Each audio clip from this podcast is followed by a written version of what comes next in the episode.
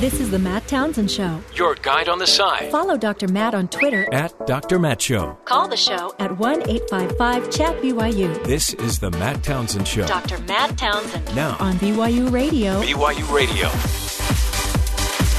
Good morning, fr- uh, Monday morning, by the way. Top of the morning to you. Hope you're having a, uh great day so far. So Thank you. far, so good.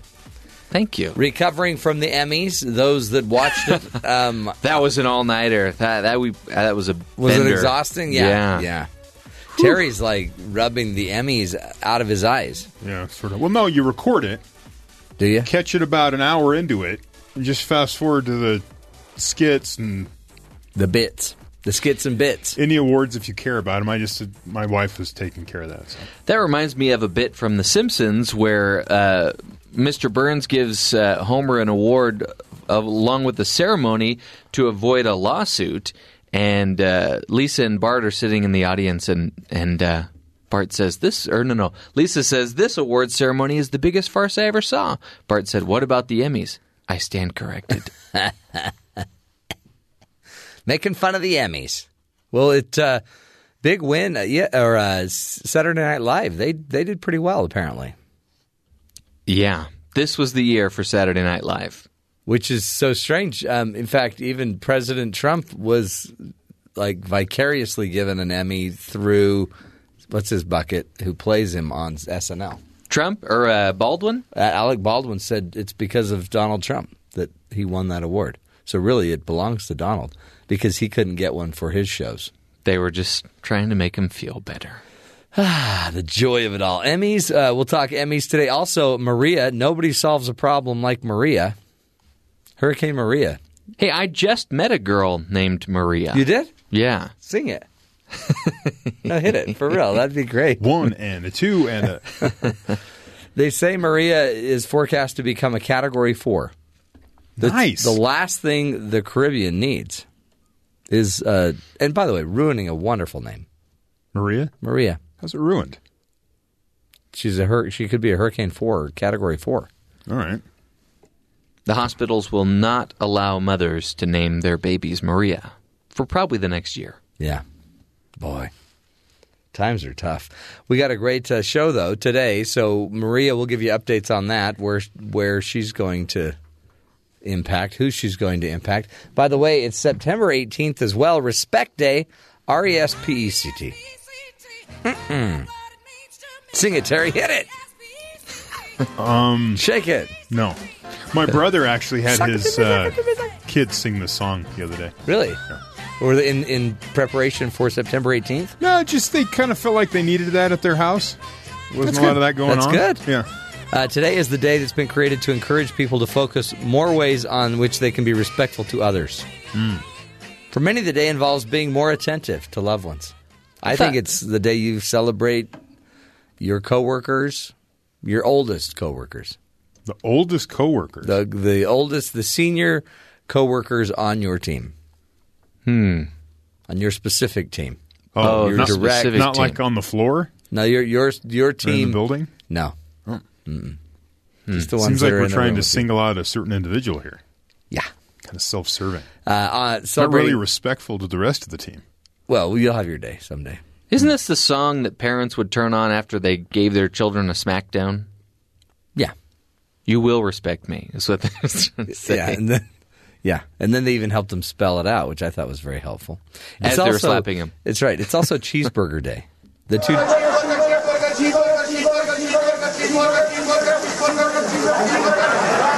Speaking of Saturday Night Speaking Live, of SNL, uh, Cheeseburger Day. There are many theories to the beginning of the cheeseburger dating back to the 1920s. Our story suggests that Lionel Sternberger is reputed to have invented the cheeseburger in 1926 while working at his father's Pasadena, California sandwich shop, The Right Spot. I didn't know there could be theories about cheeseburgers. Oh yeah, like some used to think that in the Bible, manna from heaven was really a cheeseburger. Mm, that is manna from heaven. Well, they kind of leave it open-ended. Yeah, They don't really describe. and of course it was obviously good because they kept eating it. I've heard people describe it as a tortilla Yeah. type substance shape, but I'm like, it doesn't really say. So maybe the first breakfast burrito could have been. was it delivered? It was delivered by birds. Yeah. So maybe they were frying up eggs. But I think it'd be a lot more entertaining if it was a Cheeseburger. cheeseburger. yeah. I like that idea. That would have been really tough to not gather those up on the Sabbath. yeah. Just look over. There's a there's a cheeseburger just sitting there, and you're like, Just sit Try there. not gra- picking that up. I'll pay you a thousand dollars if you can now pick up that cheeseburger. So we'll be uh, speaking cheeseburgers today, of course, R E S P E C T, and of course we're going to talk politics with our Washington insider Joe Cannon, Joe in the know we call him. He's he's just he's got a really good network, and we are going to pick on Joe because Joe is in the know. The rest of us not so in the know. We never really pick on him. No, but we're going to pick his brain. Okay. Sounds a little gross. Yeah, it, it's kind of awkward. Joe, just hold still. We're going to pick your. no sudden movements. no, no, please, Joe. This hurts us more than it hurts you. Just sit still. So we'll get to all of that fun. But first, to the headlines with Terry South. Terry, what's going on around the country? At least 80 people were arrested in St. Louis Sunday as protests continue for a third day over former police officer's acquittal in the fatal shooting of a black man. Former police officer Jason Stockley was found not guilty Friday in the 2011 killing of Anthony Lamar Smith. Authorities say the third night of protests saw major vandalism and property damage, and police said one bike officer was taken to a hospital with non life threatening leg injury. More than 1,000 demonstrators marched through the city's downtown area on Sunday afternoon in what authorities described as a nonviolent rally, although an unruly crowd stuck around and later began throwing objects through windows and destroying property. Uh, Police Commissioner Larry O'Toole gave a late news conference on Sunday and said, We're in control, this is our city, and we're going to protect it. Wow. So crazy. It was all over the news. I feel like watching protests and Oh, I- devolve into chaos. Eh. I've seen it. Yeah, that was great. Yeah. More of a season one sort of approach to the show. Maybe if you could update the plot line a little bit. I don't know. Yeah. President Donald Trump took to Twitter Sunday morning to criticize and mock Northern North Korea leader Kim Jong Un. I spoke with President Moon of South Korea last night. Trump tweeted, asked him how Rocket Man is doing. Long gas lines forming in North Korea. Too bad. Trump's remarks came a few days after the rogue regime tested yet another ballistic missile. So, Rocket Man. Rocket Man. Wow, they just keep doing it. So, what do you think of the diplomatic approach of making up names for foreign leaders? Well, are the, do we call them stupid idiots? Tyrants? Is he trying stupid, to be subtle? i- idiotic Because tyrants? it's a, the official White House communication is how they said it. Yeah. How they Yeah. say the Twitter feed is. yeah. But then in other respects, they say it isn't. Yeah. It's just, you know. not a good way to communicate. Probably not the best way. No. I don't know. I just thought. Call me old fashioned. Yeah, I mean, a lot of uh, Elton John references. I love Rocket Man. the though. the Great song ended up all over the web. Um, Obamacare repeal is on the brink of coming back from the dead. Hold on, the repeal, the repeal that we didn't repeal. Yes, it's on the brink of coming back from the dead, and that Senator Majority Leader Mitch McConnell is hustling to get a new bill on the floor before the GOP's power to pass the health care legislation through a party line vote in the Senate expires September 30th. Wow. Every day I'm hustling. Exactly. After the 30th, they'll need a 60 vote majority to pass any legislation. No final decision has been made, but the GOP leaders has uh, told his caucus that if the bill was written by Senator Lindsey Graham and Bill Cassidy, has the support of at least 50 of the 52 GOP senators, he will bring it to the floor. Uh, as that's uh, Graham and Cassidy reporting that. That would give Republicans one more crack at repealing the Affordable Care Act, a longtime party pledge. Rand Paul already has said no, so they're down one. Uh, but they have Pence, Mike Pence, right? Yeah, yeah. So you you have you need fifty of fifty-two. Right. Rand Paul's out, then you put Mike Pence back in, so they still have the, They still what have they need. it. But if you remember the last round of Obamacare repeal efforts, Senator Susan Collins and Senator Lisa Murkowski both voted no. Didn't didn't Which also what's his name? There was McCain. An, McCain, that was Senate. Oh, okay. Well, I mean, this is all the Senate, but McCain said no before too. But he, Uh-huh. so it all came down to just a few, but no word on where anyone stands. They they feel like they may have the votes, but no one seems really eager well, to get it how out there on many the times floor. have we heard that? Yeah, so they got till the thirtieth, which is what not this Saturday, but next. Oh wow. So Good luck with that. we might just hear chaos Maybe over maybe healthcare yet know, again. things can happen. Finally, a uh, Christian numerologist claims that the world will end next Saturday, the 23rd, when a planet will supposedly collide with Earth. Oh, What? I'm not ready. I'm just giving you your update. Wait, a I planet? just got my lawnmower fixed. There's a rogue planet yeah. that will crash into the Earth on the 23rd. I think it's Pluto. He's going to take everybody out with him. Pluto's He's had ticked. enough. He's So at the end of his rope. According to Christian numerologist David Meade, verses in Luke 21, uh, ch- what Luke 21, 25 through 26 are to the sign that uh, are sign that recent events such as the recent solar eclipse and Hurricane Harvey are signs of the apocalypse. September 23rd is a date that was pinpointed using codes from the Bible, as well as a date marker in on the pyramids of Giza in Egypt. Okay. So we're going deep on this one. Uh, Meade's views are not endorsed by the Roman Catholic, Protestant, or Eastern Orthodox branches of Christianity. Meade has built his theory on the so-called Planet X, which is also called Nerubru. Nerubru? Come come again? Nibru? Nerubru? Nebri- inebriated? Ne- Inebriated? Inebriation? Inebri- I don't know. It's N-I-B-I-R-U. N-I-B-I-R-U. Nibiru?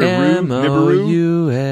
Which he believes he believes this planet X will pass through Earth on September 23rd, causing volcanic er- uh, eruptions, tsunamis, and earthquakes. NASA has repeatedly said that Planet X is a hoax. Wait a minute. Now, wait a minute. Hold it. Planet X comes out at the same time as the iPhone X. Ten. It's not X. well, they're going to be telling people Maybe that it's for the rest planet, of the maybe it's not Planet X. Maybe it's Planet Ten. Could be. You don't know. Well, that's maybe why NASA's got it wrong, because the numerologist is obviously on top of this. Well, he's got Bible code yeah, and the pyramids of Giza. right. I mean, How can you fight that? by the witness, by two witnesses, you shall know the truth. There you go. Ooh. Well, it says two or three, so Although the three Yeah. with third would be NASA, but. NASA's not seeming to buy into this. So wrap it up. The 23rd. Wow.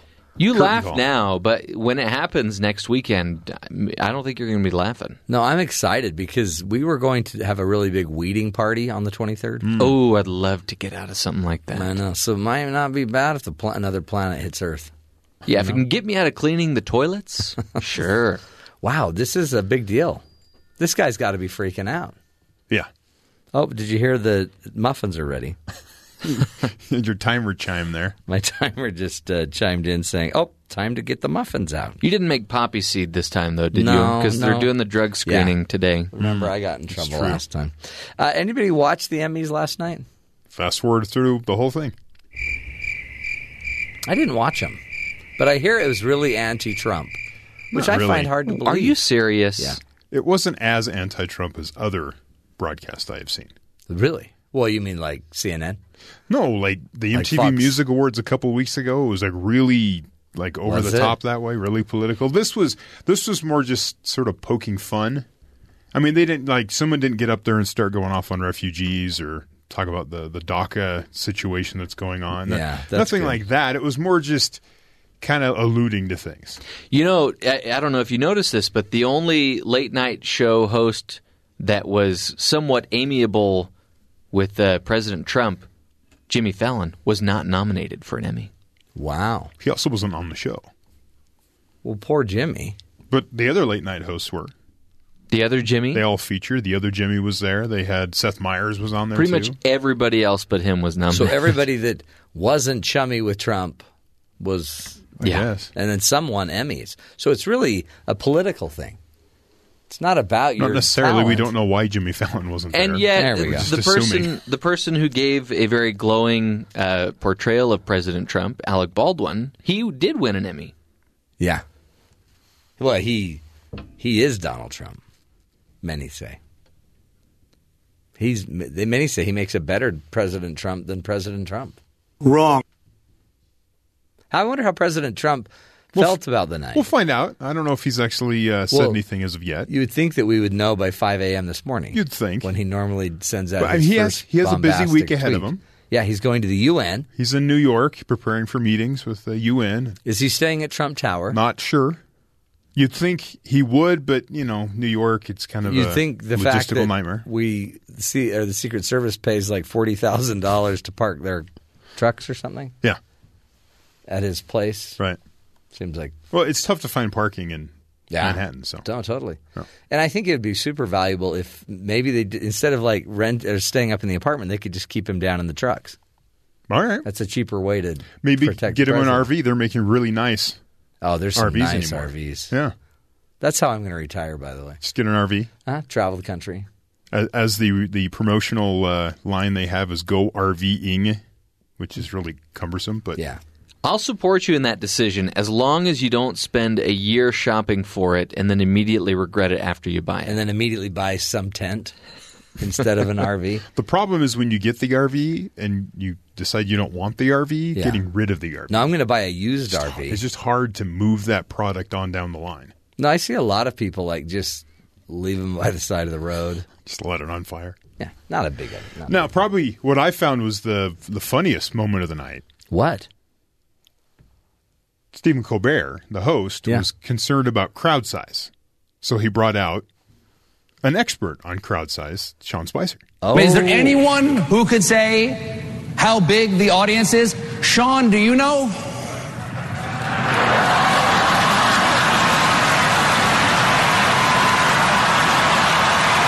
wow. This will be the largest audience to witness an Emmys, period. Both in person and around the world. Melissa McCarthy, everybody, give it up. The camera kept flashing to Melissa McCarthy. She's like, "What's going on?" What is happening? so he came out with a podium on wheels. See, they should have had the motorized podium. yeah, that, that would have been better. With Saturday Night Live so involved, you just call them up, they Right. ship it over, you and have a with Sean motorized Spicer podium. actually driving it. Yeah. Instead, he just sort of wheeled this thing out and like, eh, missed a moment. He could have drove around the stage a little bit. But and but Lorne, what's his name? Lorne Michaels. Should've Lorne thrown Michaels out- wouldn't do it. I bet. I, I bet they thought about. It. Should have thrown out Come on. packs of gum to the audience. Yeah. Boy, that's a big deal. Yeah. Sean Spicer was on It was the Emmys. Stephen Colbert's idea, apparently. He thought it would be funny. Yeah, he and nailed he was right. But Sean Spicy's now going to have to talk to the president. Nah. I mean, well, they might talk, and he'll Spicer's be just like, worried about getting his speaker fees up, trying to increase those fees as much as possible. Super smart. Apparently, um, he's not really as in demand as he thought he was. oh, really? Yeah, I've been reading some things like, eh, Not a, not not as not a huge in draw. He's That's gonna, the silliest thing I've ever heard. right. He's, he has some people interested, but you know he was hoping for He'll more get there. He, Robust what he needs is his book. Does he have a book out yet? He's working on one. Once the book's out, then you're in demand. yeah, Is it a cooking book? Yeah. About Cooking spices? with spicy. hmm Forty-two lost spices. But the rest of the night was just. I mean, there wasn't. There were some funny things. There, I mean, the the open was kind of a political open. There were some things in there, but it wasn't that bad. But at the same time, Do you remember when everyone was wondering if Stephen Colbert's show would even work? yeah, And it wasn't really working because he was trying to avoid Politics. Being, well, no, he was he was still doing politics, but he wasn't doing his character from yeah, Comedy Central because that was a different show, and he was Yeah. trying to do something more mainstream. And then he just gave in to the impulse and went nuts. and then and Donald Trump kept feeding him stuff, Well, there's that too. and now he's It is killing it. It is kind of sometimes a little over the top. yeah, I'll makes watch you wonder. you're like, eh, makes you wonder if you know if uh, President Trump, if if he were no longer president, will these will his show be as good? I don't know. That's every night. That's what he does. What if you just had a really nice, you know, sincere president? Nobody watch. Yeah. He lost his ratings. So Another big yawner of a moment. Julia Louis Dreyfus wins her sixth consecutive Emmy. Man, she's good. She's great. Maybe she should be the next vice president. Yeah, I hear. I hear she's done a show on it. So, she's, many would argue she knows more than the current politicians. You're wrong. Not completely. Yeah. Okay, well, we'll talk politics in a bit. Joe Cannon, our Washington insider, Joe in the know. He's uh, going to be joining us and uh, hopefully giving us some insight about what's going on behind the scenes. He'll always say that he doesn't know, but he really knows because Joe is in the know. Straight ahead, folks. This is the Matt Townsend Show. You're listening to us right here on BYU Radio.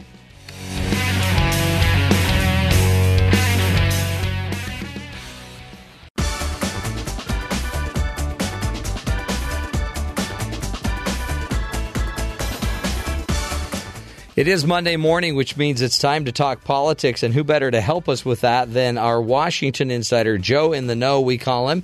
And uh, you know, Joe would just Joe would just assume, you know, not be called Joe in the know. But what else are we going to call him? A Dodgers fan, for heaven's sakes?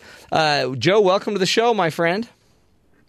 Matt, thanks for having me. I'm sitting here in my Dodger baseball cap, and I've got actually kind of some breaking news here. What? What? What? You know that the Dodgers had maybe the well the biggest collapse Yeah. in their own history, maybe baseball history, from somebody so high to losing I think 17 out of 18 games. Ugh. It, it got so bad that Magic Johnson, who was one of the owners of the Dodgers, was was uh, marketing his share. He wanted to get out. Just. Really?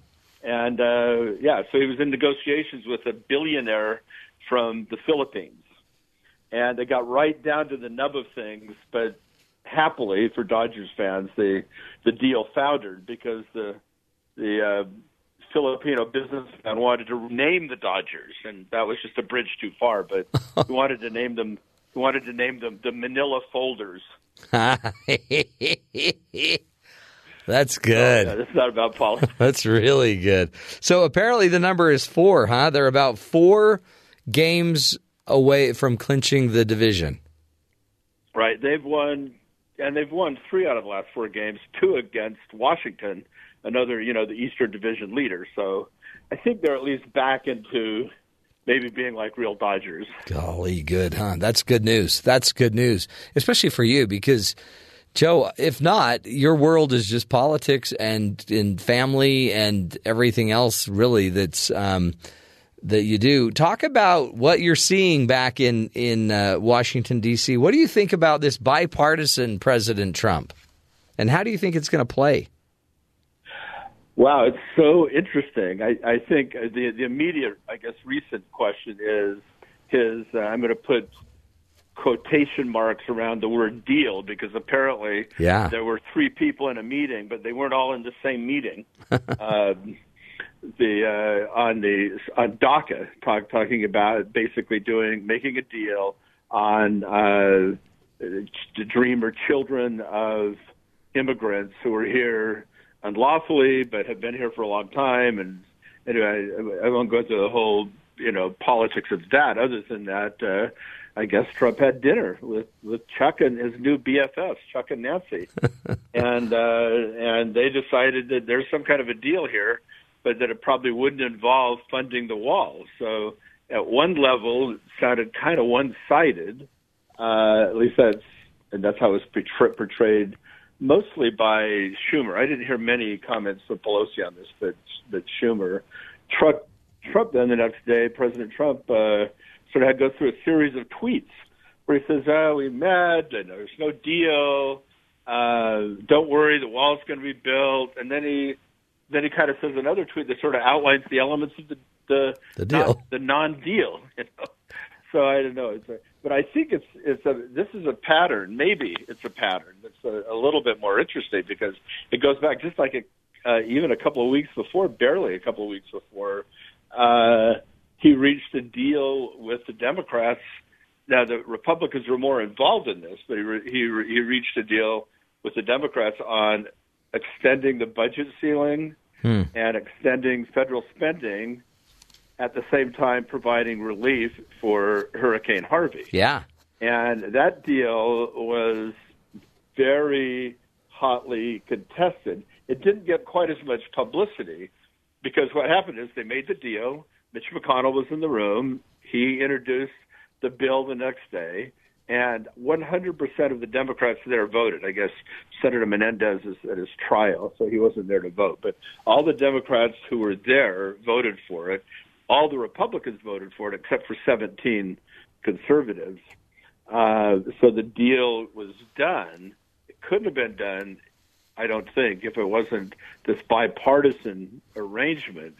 Um, and it gave it gave uh, I think a lot of hope to uh, to the president. Well, maybe there's a way to be more bipartisan here. I don't know. We'll we'll see. I do know this. Yeah.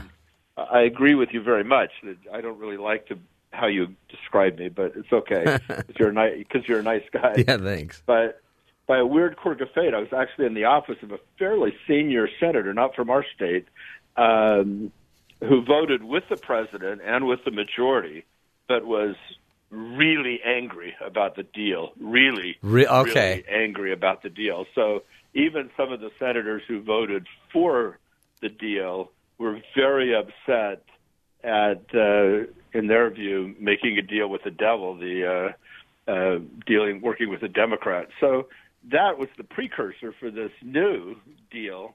The new deal, however, actually only involved, like I say, uh, well, not not what I said, but the news reports say it was just a dinner at the White House uh, with the two leaders, the House and the Senate leader on the Democrat side. But it's a big deal, right? I mean, even to be having dinners with uh, these leaders shouldn't be a big deal, but. Uh, President Obama didn't seem to enjoy doing that. Um, it seems like President Trump, and uh, really even according to uh, Chuck Schumer, he he really likes these guys. Well, I think as it happens, Schumer and Trump have a fairly long-standing relationship. I mean, both from New York City. Uh, President Trump, in his private life, made lots of deals with Democrats, Right. uh, which, which, by the way, you have to do if you're in New York. It's a, it's a blue state. So, um, yeah, I, I think um, uh, possibly, I don't know, but there there was some surprise expressed, at least on the Democrat side, at, at how affable he was, how open he was to discussing things. Um, the the issue was, and there was this just firestorm on the right. Uh, some of which was denial. He didn't really make a deal. He would never do that. Others saying, "See, you know," some of the never Trumpers are saying, "See, we told you all along." You know, he's not Yeah. a Republican. But the issue was the core issue that Trump campaigned on. That that was the deal. I mean, the budget deal is a deal. You know, the Yeah. budget deal. You can see elements. There had to be some kind of a deal, um, and it likely would have had to involve Democrats. So that's. But this is now touching one of the kind of the lightning rods, the core issue on which he ran. Uh, no amnesty, wall, paid for by the Mexicans, a beautiful, brilliant, you know, wall, uh, and all of that uh, was core to his campaign message. And then to sit down alone with the other the other team, that that brought uh, howls of uh, of criticism from some of Trump's biggest supporters. Well, and it man, talk about crazy bedfellows because if the Democrats help President Trump move even a little bit of his agenda, or even look like he's they're helping him get stuff done, does that not in the end um, make his ratings better? I mean, he he may be the president that can get something done if he could somehow negotiate bipartisanship. Oh, I, I think that's clearly in his mind. I mean, his his ratings actually have gone up a little bit, you know, marginally a few, points. Uh, still below 50, a long way below 50 on average, the average of, of the polls. Uh, for him to win uh, again in, in 2020, he's going to have to persuade some set of uh, some set of Americans you know, not on the left, but in the middle there, the, the vanishingly small middle, going to have to persuade enough of them to vote for him if he's going to get reelected. Yeah. So, you know, I see some, you know, some method there, but it's a dangerous course. Uh, like I say, a deal on the budget is one thing. A deal on, you know, I think it was Laura Ingraham who said that she's now suffering from PTSD, Pelosi, Trump, Schumer syndrome. Disorder. That's crazy. Disorder, yeah, no, no, Yeah. disorder. Uh, so She's she's Uh, really struggling because this she can't believe this is happening. Is um, talk about just kind of the journalist side of you as a past editor. What do you think of the battle between the White House and ESPN? Well, uh, well, let me just say uh, uh, to start with, I never thought much of ESPN as journalists. Right. okay? I mean, they are they are journalists in the sense that they cover sports journalism, but by and large, sports journalism has been pretty empty of of political content until in recent years, and I think ESPN has decided that the the P uh, might they might need to be a little more political uh, in their discussions, and this goes back to the Kaepernick thing last year, but even earlier, uh, you know, they've been edging more and more toward politics, and there's a body of thinking that this is affecting their ratings. Now, they, uh, ESPN is losing subscribers like crazy. Right. Uh, I personally don't believe it's all about politics, but I think some of it might be about politics. Most people want to turn on the TV and watch a football game or a baseball game, uh, or hear what the golf school, you know, is, and it seems like that. And and there's been this sort of lately this overlay of uh, of you know politics, and when you know somebody comes out and basically says you're the president's a white supremacist, Mm. um, you know that's that doesn't sound very sportsy to me. You know. Yeah. Uh, Well, and then to have the president, you know, text or tweeting daily comments about ESPN. I mean, this is one of those head-to-head battles that it seems like you just never want to be pulled into. Yeah, I mean, we've had numerous conversations on this program about uh, the the tweeting president.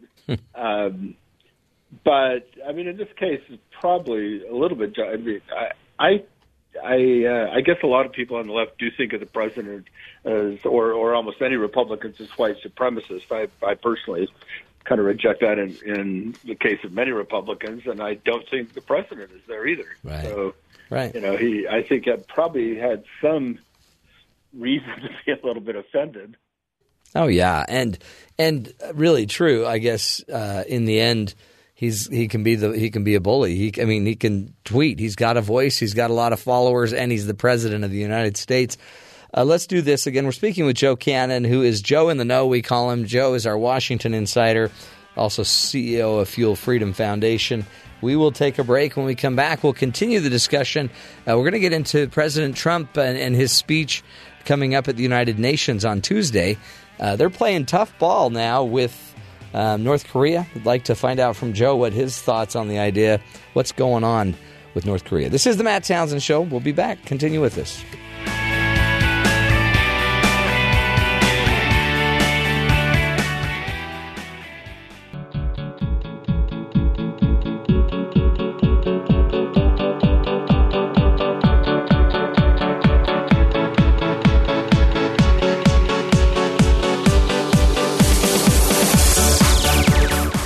Welcome back to the Matt Townsend Show. We are talking with Joe Cannon. Joe is our Washington insider, Joe in the know, and uh, we just like to to understand what's going on politically. And Joe seems to have a lot of friends in very high places, and yet he doesn't. He'll claim, but we love him and we love having his insight on the show.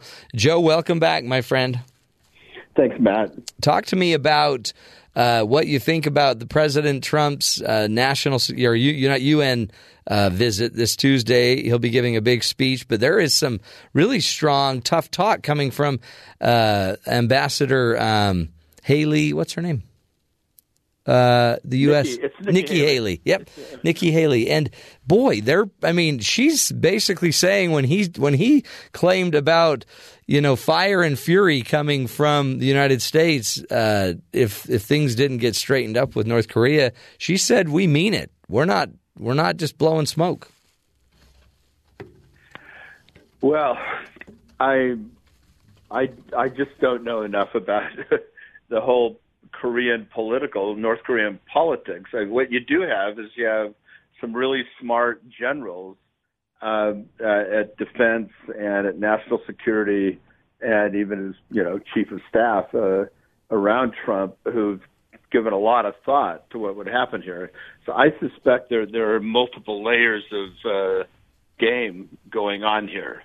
So you've got the rhetorical game, which is which is you know designed, I think, to to, to push Kim Jong Un.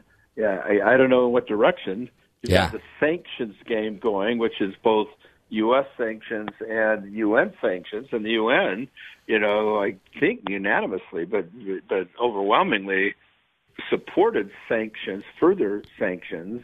So you've got that layer, and then I'm sure you've got enormously complicated uh, military calculations going on. So it's all these layers of things are probably, unlike some people perceive the Trump administration, I'm kind of thinking this is a lot more carefully devised strategy at all at all of those levels. Yeah. It also, I mean, they keep trying to get China involved, Russia involved, and yet, um, like one of the statements from Nikki Haley was the fact that um, we've been kicking the can down the road for a while, and now we're out of road, and, with, especially with um, North Korea firing missiles over Japan over and over. I mean, this is turning into a real, you know, game of cat and mouse. No, it's a real. It's more real in in any any time since any time that I've been following it in in recent years. I mean, yeah, he threatened, blustered. We have nuclear. You know, this goes back to the Clinton administration. Uh, but having said that, what you just said is really really true. Now it's real missiles real potential nuclear warheads, possibly even hydrogen mm. power, you know, uh, a warhead, uh, all of these things, and and you know, in a region in the area there that uh, where Japan doesn't have a military, doesn't have nuclear weapons, and all that's by design, going back to World War II.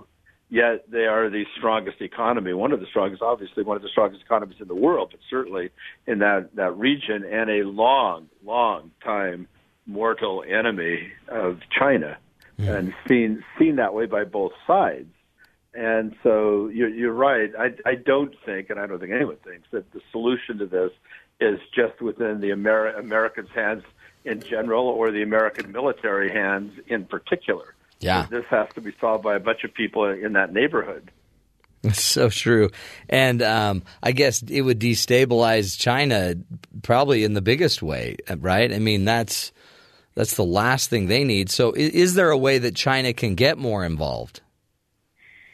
Well, I think they already have been getting more involved. I mean, the question is do they really want to end the dictatorship, ownership of nuclear weapons in that space in between it and the West? I mean, the geographical, physical space between China and South Korea is occupied there by North Korea. It's a buffer and this goes all the way back to the Korean War. Mm. I mean, you know, General MacArthur was fired and probably didn't become president of the United States because he was fired over his desire to invade the Chinese mainland. And back back then, Truman said no. You know, North Korea is a proxy, is a puppet. I had to use those terms in those days, a puppet state of China, and we're not going to risk war with China, even in the late 40s, early 50s. Mm uh, over North Korea. So there's, this is embedded pretty long term in U.S. foreign policy, but now it's different. Now you've got that little buffer has nuclear warheads, nuclear uh, potential for nuclear ballistic missiles that not only can hit Japan, but can hit uh, American territory. So the calculus has changed an awful lot, and a lot more people are involved in it than just China and the U.S. or just North Korea and the U.S. Boy, it'll be interesting to watch his speech. I mean, we know one thing: uh, the President Trump can really rise to occasions. He's, yeah. given some pretty terrific speeches, uh, and this is, you know, my guess is it's likely going to be one of them. He's going to have a teleprompter there, and uh, th- this speech will have been very carefully thought out by a lot of folks. Again, I, I think this whole North Korea situation is not like some other off the cuff kind of things that appear to happen. There's there's probably a lot of thought going into all the the layers of uh, of this uh, very complicated controversy. Talk about uh, coming back to the United States. Um, apparently, there's there was a little discrepancy or issue in the questioning of um, some some uh, potential judges. I guess uh, a federal judicial nominee from Notre Dame, a law professor, Amy Coney Barrett, um, where Democrats that are on the judicial committee are asking if she's an Orthodox Catholic. Honestly, we could spend a lot of time talking about it. this. Is one of the most frightening things as a, as a person of religion myself, and most of your listeners are uh, going to be religious folks. To have two, and actually three, because it turns out noted legal scholar Senator Al Franken has weighed in on this too. Oh boy, yeah. Um, Uh, oh, oh, that's right. No, he's a comic. Yeah, he's a, he's a he's a comedian. That's right. Yeah, yeah, right. SNL He's- is on his resume. Not a, no- not a not a noted legal scholar. Right. Um, but you know, you do have uh, two pretty big time Democrats, uh, Senator Feinstein and and Senator Durbin, qu- d- deeply questioned. This reminds me, although I don't honestly remember this, but it was during the time I was alive, and when uh, you know the Senate or the House our uh, Committee on Un-American Activities would say, uh, "Are you or have you ever been a communist?" You know, it's like putting somebody in a in a real box because of their religious belief when the first words in the First Amendment of the Constitution are all about religion and, and religious practice, religious freedom. Um, it's pretty stunning to be asked if you're an Orthodox Catholic, and I, you know, there's been a lot of commentary on this, but but what really is happening here is every single judge or ju- judicial nominee has some kind of philosophy.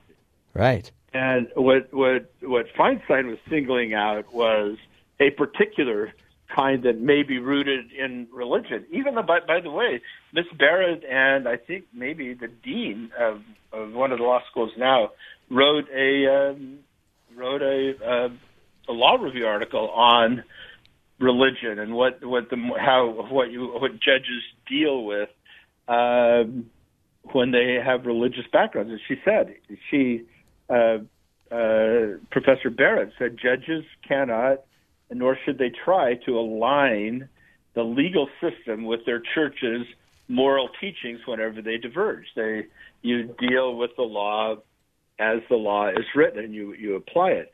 But every judge brings a view to it, and and my own view of this is is that Dianne Feinstein reflects a secular orthodoxy, every bit of deeply held belief about things. It just comes from a different place hmm. Than somebody who may be religiously orthodox. But to, to in, introduce that into with you know the whole kind of repugnance and condescension. Oh, you're an Orthodox Catholic, therefore you can't sit on a court because we really only want secular Orthodox folks on on there Right. on on court. So I don't know. It's it's very disturbing. It's deeply deeply disturbing, and know, maybe talk about it more later. But it's uh, Boy, Joe, times they are a changing. It just seems like every week something new, something, some other different, interesting, extreme angle um, on on our lives. Well, Joe, we appreciate uh, your time. Joe in the know, we call him again.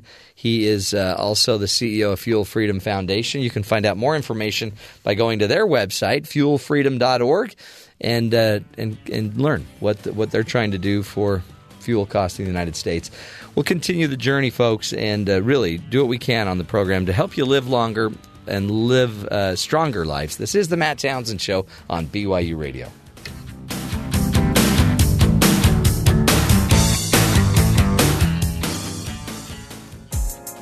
BYU Radio. Talk about good.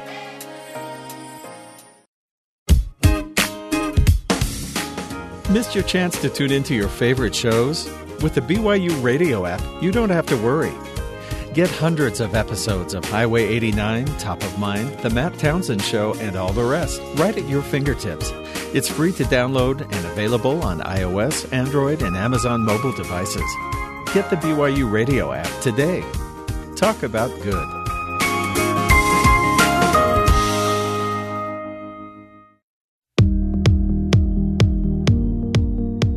Every day on Top of Mind, we get the story behind the story, like how BYU head football coach Kalani Sitake acts at home. The one thing that I'm proud of as a coach is that uh, my wife and kids can't tell whether we won or lost the game by my by the way I act.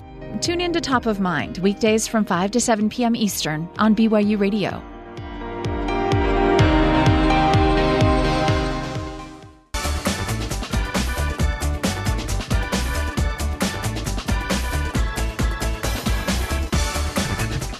Welcome back, friends, to the Matt Townsend Show, along with Terry South and Jeffrey Simpson. The gang is all here, and while we have a few more minutes, we wanted to bring up um, an interesting idea I mean, you've got all these social media, you know, players, people with big Twitter feeds, people uh, with uh, with a large following online, or even really, I guess, YouTube programs. But now Congress may be looking into them. I, I read last week that there's certain committees that are kind of looking into how celebrities and other people who are considered influencers, people who other people will follow and listen Yeah. to, and how they advertise on social media because some people feel like you can do whatever you want as long as you put like hashtag ad.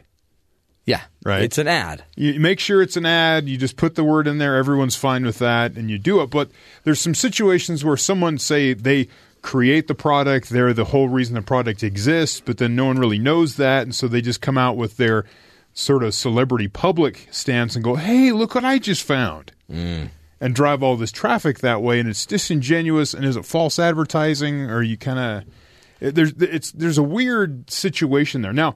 Um, some reason Because it's like fake. I mean, I guess this is the beginning of possible fake news.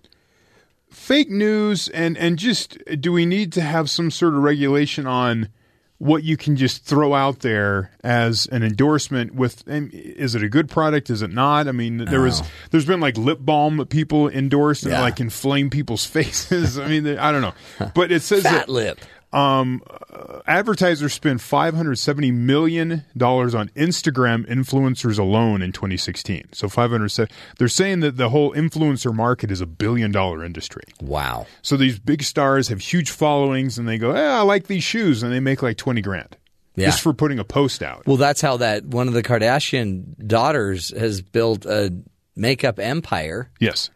And she probably really just started with a, a great Twitter feed. One marketing agency in this article from uh, Recode says that uh, earlier this year, micro influencers, accounts with less than 30,000 followers, but a loyal following were the way to go because you have more targeted Yeah. for specific products. This gets into, say, YouTube. Yeah. And how YouTube is promoting itself also because you have kids in there watching it, all kinds of different, you know, different age groups.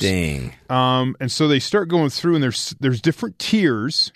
So if you're a, a, like a, a tier one, that's like your top most Yeah. all the uh, crazy amount of followers, and they get like twenty one thousand dollars a post. Unbelievable. Is kind of the money. Tier two, apparently, because they're more targeted, they're not as wide, not as broadcast. Right. guess you can- They make about thirty two thousand. They make more. a little bit more because you're getting to a more targeted audience rather Sure. than more of a mass media Sure. approach with the bigger stars. And then it goes down from there. But uh, starting to look at can these people, uh, as they are influencers, are Yeah. they? Do we need to regulate well how they promote the advertising? Because in advertising, there's rules like what Right. you can and can't you say. can't say. Does that need to be on social media? Well, if anybody's out there listening, if they want a tier six or seven, yeah. Uh, we're here for you, and we're totally willing willing to put on some lip balm, even if it makes our lips, you know, swell up.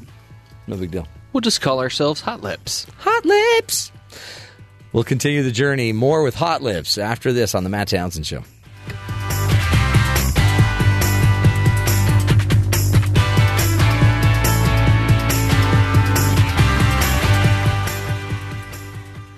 BBC World Service News. This is the Matt Townsend Show. Your guide on the side Follow Dr. Matt on Twitter at Dr. Matt Show. Call the show at 1 855 Chat BYU. This is the Matt Townsend Show. Dr. Matt Townsend Now. on BYU Radio. BYU Radio. Good morning, friends. Happy Monday to you. Hope uh, all is going well with you so far as you're getting back at it, back in the swing of things. Today we will be. Uh, we got a lot to cover. I'm joined, of course, by Terry South and Jeffrey Liam Simpson. So much to cover today, including the video. We'll talk a little bit about the video of President Trump that he retweeted of him hitting a golf ball that actually uh, then jokingly hits Hillary Clinton and knocks her out on a airplane. Yes. It. Uh, Did you see where the video came from? no, where did it come from? A site that the president of the United States probably shouldn't be retweeting from. Really? Wow, that's embarrassing. Yeah. So, and so he it- retweets it, it. it disappeared quickly. Well, he was just having fun. If it was him. But was it was it was it the joke that I mean, did it get pulled off because it was inappropriate because it involved Mrs. Clinton, Not clear. or was it The take- pulled off because of where it was where it originated? ri- the origin of this of, of the video um, and you know the content of the video both have questions and it was just it just went away Yeah. so there's no it may come up at a press conference if they have one today Oh, if sure. it does we'll probably not get an answer and be told we'll check on that and then never follow up He wasn't pleased with the way his hair looked in the video, so he took was, it down. It was really choppy editing. You can't go from an outdoor scene with President Trump on the golf course, then to Mrs. Clinton tripping as she gets on an airplane with a ball hitting her in the back. Why not? It's just bad editing. Hmm. I learned that in my editing class in college. That's that's it's a jump cut. It's a jump edit. Is that what they call it? And Yes. you, you can't. It needs to have a more fluid um, edit or something in between. Maybe I don't know. Maybe a beautiful picture. I don't know. It's it's just again craziness uh, that if the president would stop tweeting, these little things may not make as big of a deal. But how do you stop art? That's the question we've been asking for years. Hey, uh, it's by the way, September 18th is Respect Day. This is the day we enjoy a little respect. And I'd appreciate you guys to start that. I would appreciate it if you would find out what it means to me. What, what do you What do you mean by that? Like Find out what it means to me. R E S P E C T. To me, Find out what it means to you. yes, to me. Yeah. Well, I'm trying to, but you're just not using your sentences. Do you have any more you want to tell us about what it means to you? Oh, just a little bit more. Yeah. Sock it to me. Okay, so uh, R E S P E C T. It's also Cheeseburger Day.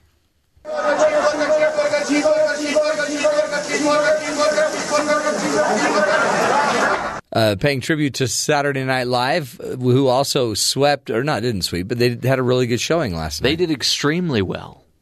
And again, um, it, it's got to frustrate because Emmy. These are the Emmys.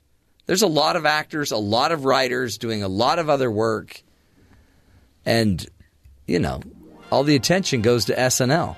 See, that's why I was so confused when they were so the the makers of Saturday Night Live and the actors were just so downtrodden when President Trump won, and I was thinking to myself, you've stumbled upon a gold mine here. Yeah. And clearly that's the case because they got all these awards at the Emmys because they're doing all this Trump coverage. Yeah, it's all good. And so don't ever complain about President Trump if you're in Hollywood. You're Plenty of making hay. Yeah. Yeah. You're getting Emmys. And many, you know, the, the neat thing is at least they're giving their they're they're recognizing who's really bringing them the Emmy. I think they're just they're determined to give everybody an award except Donald Trump. It's true. Even Sean Spicer showed up. A little rebrand for the Spicer. Spicy Spice. Apparently, he's going to be starting a new show, his own show, which is a cooking show about how to use more spice in your cooking recipes. Here's the clip from him on the Emmys. Is there anyone who could say how big the audience is? Sean, do you know?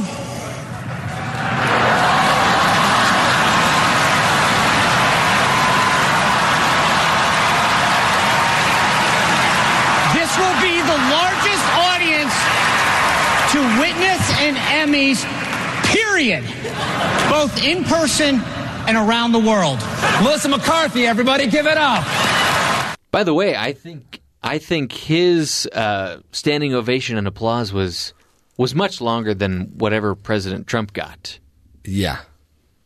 That's great. That is that really is a very grown up thing to do because he was beat up by the press and now he shows up at the Emmys and kills it. Now he's going to be selling more and more books when he finally gets his book done. Whenever that may be. Whenever that, I mean, I think they missed. They misspoke though. They they said he was Melissa McCarthy. It- it- they, it they're was a still joke. getting those things confused. Oh, that was a joke. Yeah. They didn't mean that. Okay, good to know. Good to know. We'll cover. Uh, we'll give you more and more of the uh, updates from um, the Emmys because I'm sure Jeff's going to mention three more shows from the Emmys. Stranger Things. Okay, I don't think it won anything. I don't think it did. Handmaid's Tale won pretty much everything. Yeah.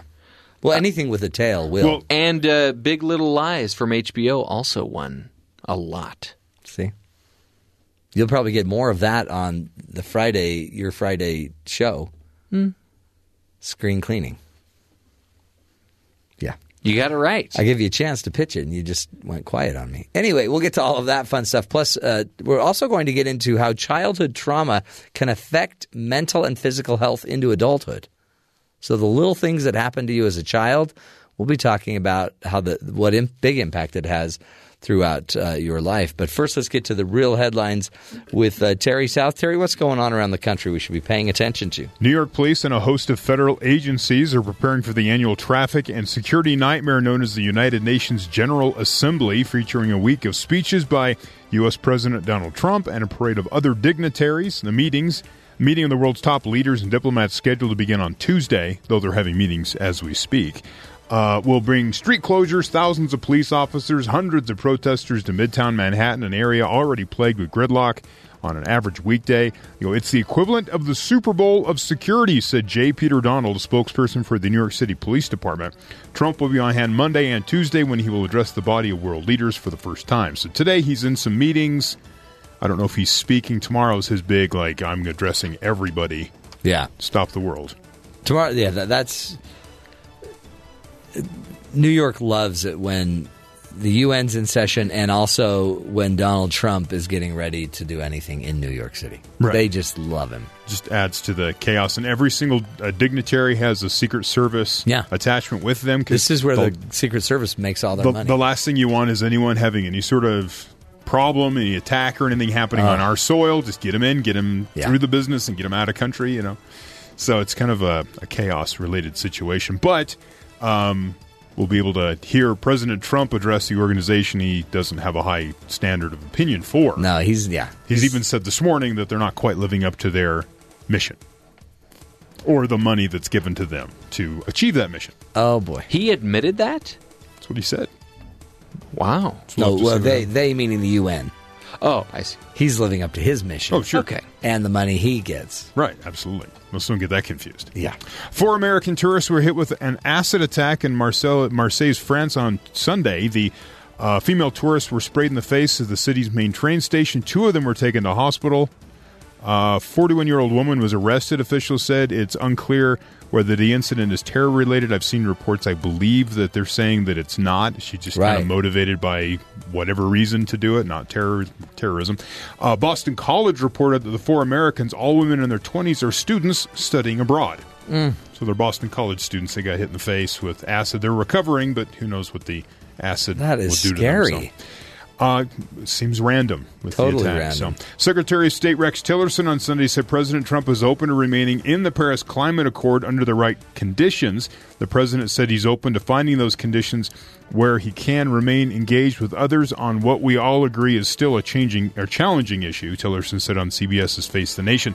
The comments came a day after the White House denied a Wall Street Journal report that made similar claims. In a statement, Deputy Press Secretary Lindsay Walter said there has been no change in the U.S. position on the Paris Agreement, but added a caveat as the president has made abundantly clear the U.S. is withdrawing unless we can re enter on terms that are more favorable to our country. Also on Sunday, National Security Advisor H.R. McMaster said on Fox News that Trump is absolutely not reconsidering pulling out of the climate accord. That's a false report. So Tillerson said he is, or he's open to it. Yeah, he's open to McMaster says not not in any condition is this happening, and the White House said no, but you know we're thinking about it. Okay. So the neat thing is No one's on the same page. Trump Yes. administration on three different pages. Do you remember when we used to correlate between the three? Maybe- we'd have one spokesperson. Maybe a morning phone call thing. before the Sunday shows. Yeah. kind of get on board. Okay, we're all saying this, right? Okay, go ahead. Okay, now, yeah, yeah, yeah. But instead, we get to, who knows if someone has three day old information or Mm-hmm. if they all just have no idea. Finally, some good news for men that are balding. What? If you're stressing out about going bald, stop.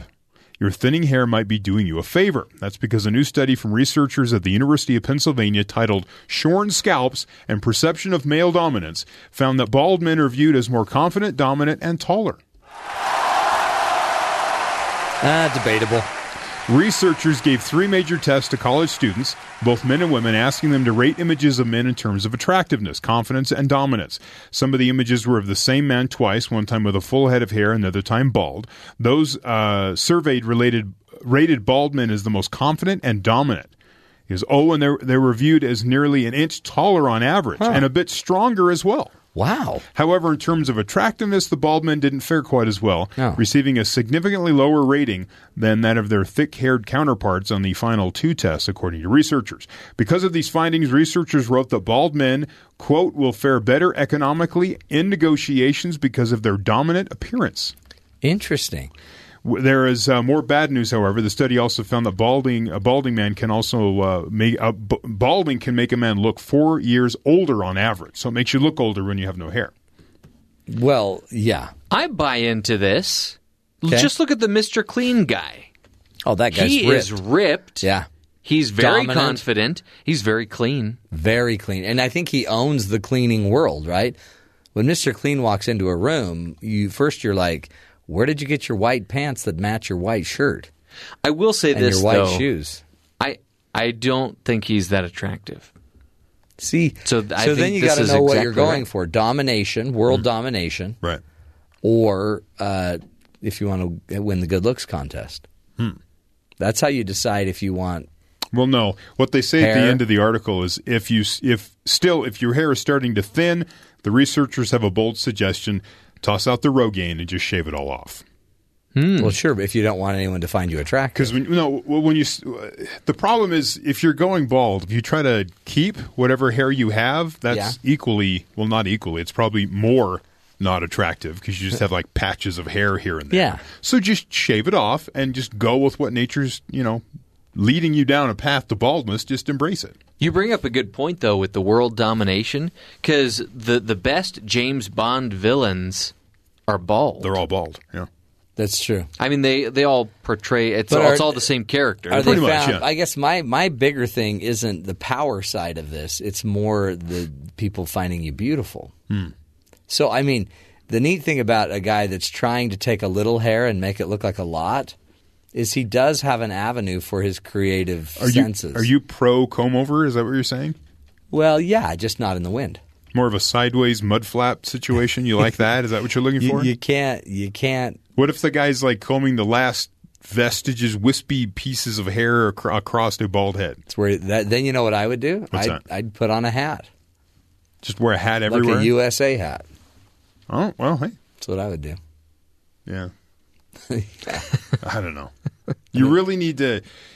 It's a personal choice, It is, and and it's a choice that you have to live with the rest of your life. and and if you're lucky enough to have a woman in your life, I would suggest asking her opinion. Mm-hmm. What should I do with this?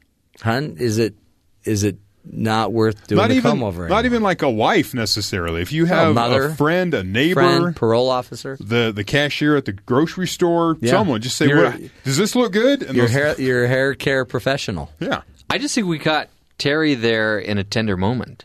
yeah. If you're lucky enough to have a woman in your life. If you're lucky enough. That was beautiful. And I'm, I'm in this case, I'm not even you know considering it in, a romantic sense. Just to, Just any if you bump into a female anytime during the day, ask, "Does my hair look good?" They'll probably say no. If you need to shave it, they'll let you know. no, They're they won't honest. though because they may be like, "Sir, I don't even know you to make this decision." So the elementary school kid that is getting his lunch served to him, Ah. his meatloaf in an ice cream scoop. Hmm. Consider yourself lucky. Because you do have a woman in your life. That's so good. Meatloaf and an ice cream scoop. Oh yeah. Yeah. You haven't been to school for a long time, have you? But they just cut it up like a loaf of bread and hand it to you. No. That's why you put it in that convenience shape. I don't know what It's not a expensive loaf. school you were going to. You just scoop the meatloaf. Somebody somebody went to private school. Wow, that sounds. totally crazy. Hey, let's do a quick uh, little update on some of the news headlines with our MT News segment with Jeff Simpson. The MT News Team. First on the scene, fifth on facts. So we've got a few stories today, and they're all baby related. I know what's going on. So a lot of babies being born. I I still think that my baby in a lobby story beats them all, but I might be a little biased, just a little. You are. Um, so What's the last thing you want to have happen when you go to a Chick fil A, other than them being out of their chicken? Um, probably an armed robbery would be the the last thing I'd need. Next to that, probably a baby birth. Okay, a live birth next, you know, in in line with me. So or the drive-through. First of all, don't ever go through the Chick fil A drive through to begin with, Why? whether you're pregnant They're or very not. fast there. I love how fast they are. Their line is It's, wor- it's long because it's popular, but it's very it moves. It moves very well. How much are they paying you, Matt? I wish.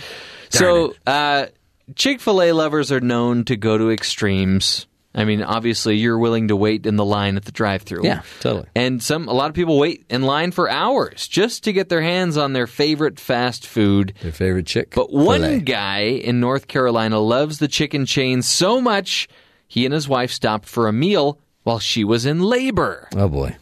Wes and Lacey Cope were on their way to the hospital after Lacey's water broke to give birth to their fourth son when they decided to take a little detour. She was relaxed, and I was starving. Wes told the Charlotte Observer shortly after their son Finn Sullivan Cope was born. Having already experienced childbirth three other times, Lacey was calm, so she let her hungry husband take them through the Chick fil A drive through in Charlotte for his favorite chicken nuggets and hash browns. Hash browns? Really? Which Chick fil A is he going to? I don't know, but it sounds, Sounds really good. good. Sounds worth trying. If you want Chick fil A to move fast, tell them your wife's in labor. They did, Wes told the Observer. Hurry, my wife's in labor. That, I'm going to try that today, but my wife won't be in the car with me. The- we shouldn't be giving out these little nuggets, if you will, of advice because now criminals are going to be in the drive through and they're like, I just committed a crime. Hurry, the cops are after me. Yeah. Can you get that fresh squeezed lemonade to mean stat? No, but they'll have to say my wife's in labor. Right? I'm sure if they committed a crime. I don't know. It's not the same. Sad. Sad that we're we're abusing this incredibly important rite of passage of a child coming into the world as a way to just get faster service in fast food restaurants. A little uh it's just sad. Sad stuff. You going to be okay? Yeah, it just bugs me. I mean, this is the birth of a human being, not a coupon for a free Dairy Queen. Anyway, we'll continue the journey, folks. Straight ahead, how childhood trauma can affect mental and physical health into adulthood. This is the Matt Townsend Show right here on BYU Radio.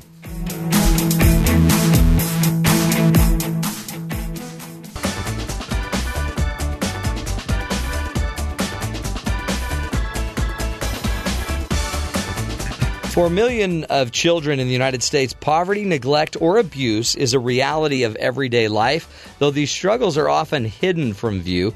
Stress, mental illness, and substance abuse, all health income are all health outcomes linked to childhood trauma, and they occur in the United States today at a very high, high rate. Adult survivors often feel ashamed about and stigmatized for their childhood adversity. Here to help us understand why and what we can do is uh, Shanta R. Dubé, an associate professor for the Division of Epidemiology and Biostatistics at Georgia State University. Uh, Shanta, thank you so much for being with us today. Hi, Matt. Thank you for having me. What a what a I think an interesting undertaking in trying to understand how childhood trauma does affect us in our mental health as we as we move into adulthood. Talk about um, the data. Where where how did you how did you start this? Because um, you, we're talking about a lot of uh, data out there, but then somebody had to kind of sort through it and get to the real um, the real meaning of it all. Yeah, I'd like to start with how the Adverse Childhood Experiences study um, was launched. It was actually um, observations by Dr. Vincent Felitti at Kaiser Permanente in San Diego back in the 90s. Um, basically, he had a weight management program, and he found that um, women in particular who were losing excessive amounts of weight successfully were dropping out of his program, and he could not make sense of it. So he brought each of the patients in for interviews to learn that actually the weight was a protective factor. Losing you know, the weight was actually making them feel vulnerable. And so he followed that up with a, another study, presented it at a, at a conference in Atlanta, and then Dr. Rob Anda, um, who is the medical epidemiologist at CDC, uh, he and Dr. Felitti launched the Adverse Childhood Experiences Study in 1995. I came on as an early investigator in 1999. And so um, it's a study of about 17,000 adult Hmm. health maintenance organization members um, who visited Kaiser Permanente actually for overall health assessment, not for illness-based care. And then about two weeks after their visit, they were sent a family health history questionnaire to their home where they were able to um, answer questions about their early childhood uh, in the privacy of their own home. Amazing. 17,000 adult members in the sample. That's a that's a large sample. Yeah, it is. It's one of the largest studies to be conducted uh, to look at um, these types of adverse experiences. In particular, we assessed, um, you know, three forms of abuse: physical, emotional, sexual abuse, two forms of neglect, emotional and physical neglect, and then five forms of related household stressors. Um, for example, adults who reported growing up with parental substance abuse or witnessing domestic violence in the home.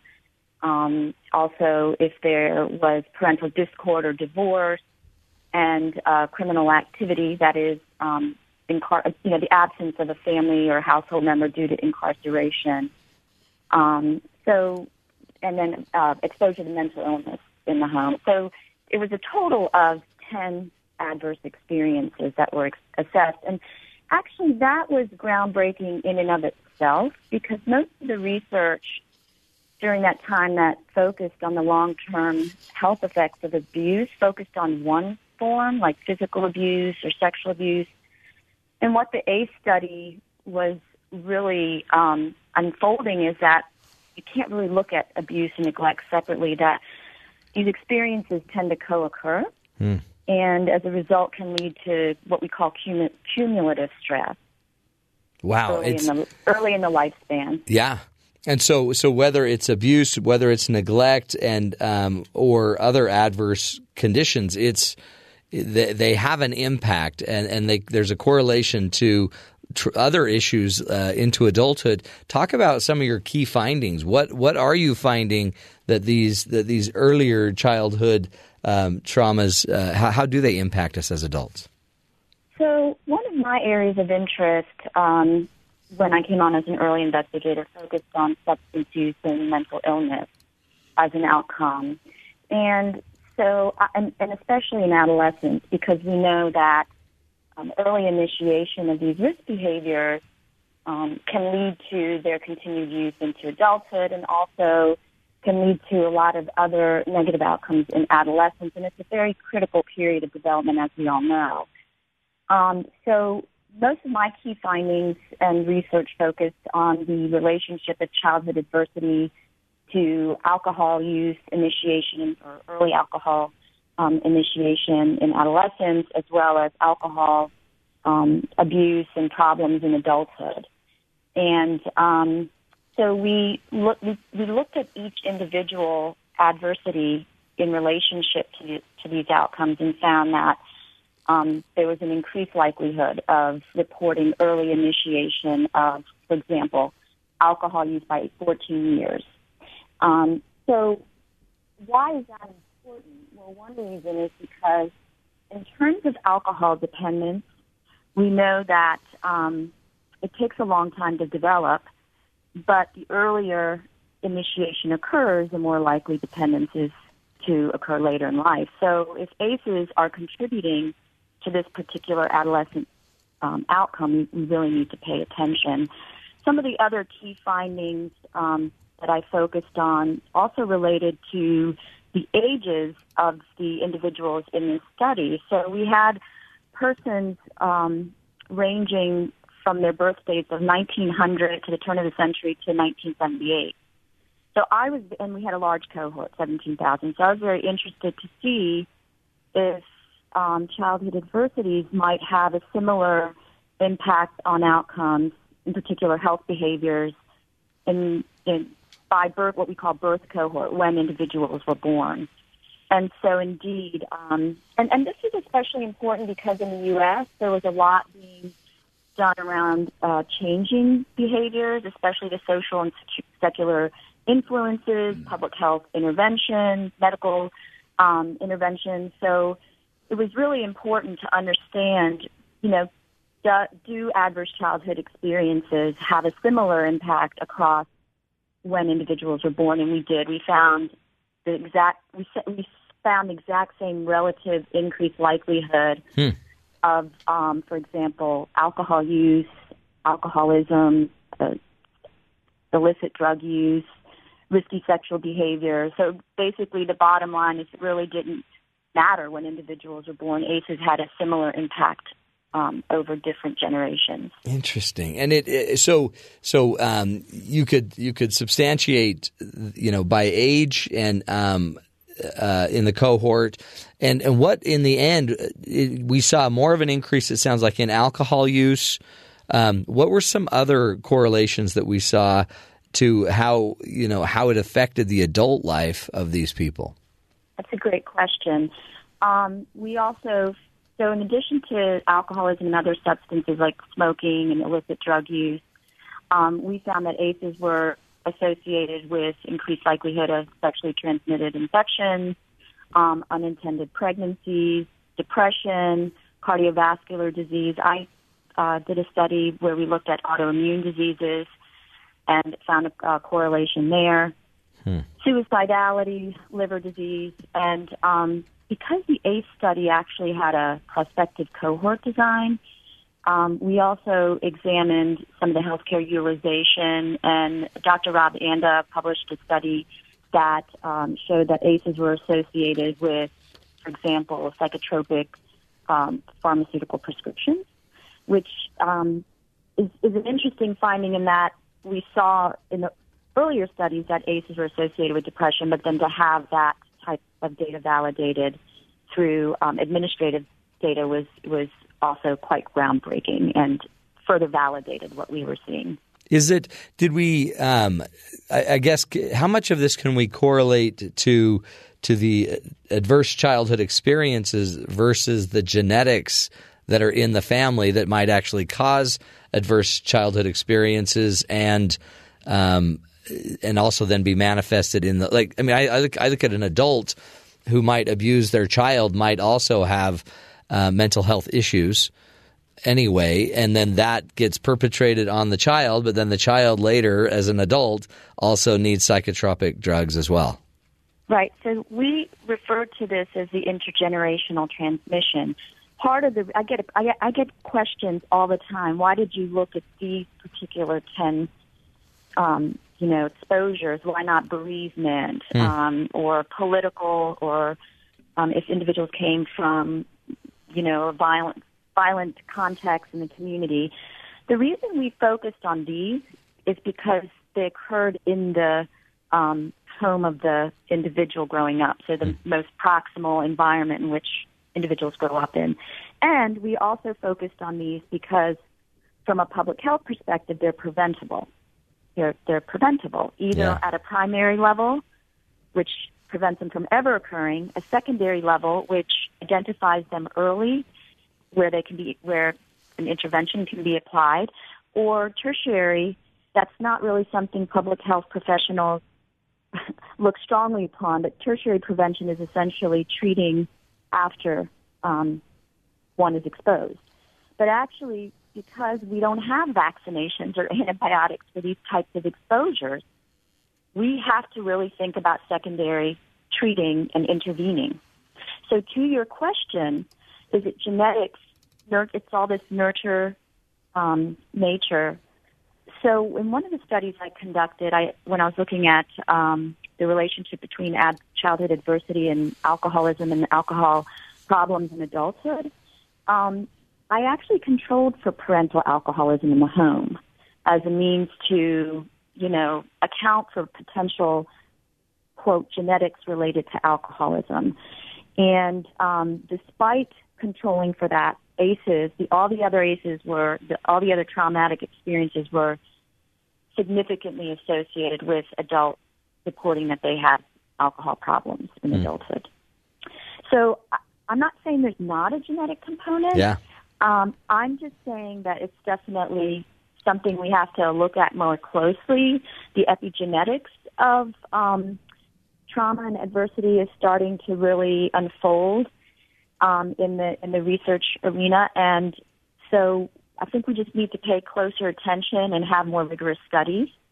Um, And Absolutely. they're out there, but um, I think what I guess what I'm getting at is we're all we all have a propensity for risk. I have, I'll just say it. I have um, risk factors for some chronic diseases, but if I do what I need to do behaviorally and with my lifestyle, I can actually um, prevent those. Yeah. What do you, um, where do you see this this going forward? I mean, it seems like incredibly valuable research to know things like alcohol use, uh, in, increased smoking, illicit drug use, un, uh, you know, unintended pregnancies, suicidality. These are these are very uh, much in the news regularly in our country, and um, it seems like, boy, there's a lot we could actually do to get better at. I guess addressing childhood trauma, managing childhood trauma, talking more about how we treat our children. Um, where do you where do you create or where do you think the solution should be in impacting this? Um, that's another great question, Matt. Um, at this point, we definitely want to prevent children's exposure to trauma and these types of adversities that we looked at in the ACE study. Um, so that's not always possible. Right. And that's why a lot of my research right now is focusing on the adult survivors and what can we do to um, move towards healing and recovery in the adults because ultimately it's the adults, whether it's parents, teachers, physicians, healthcare providers, um, it's the adults that interact with the kids, right?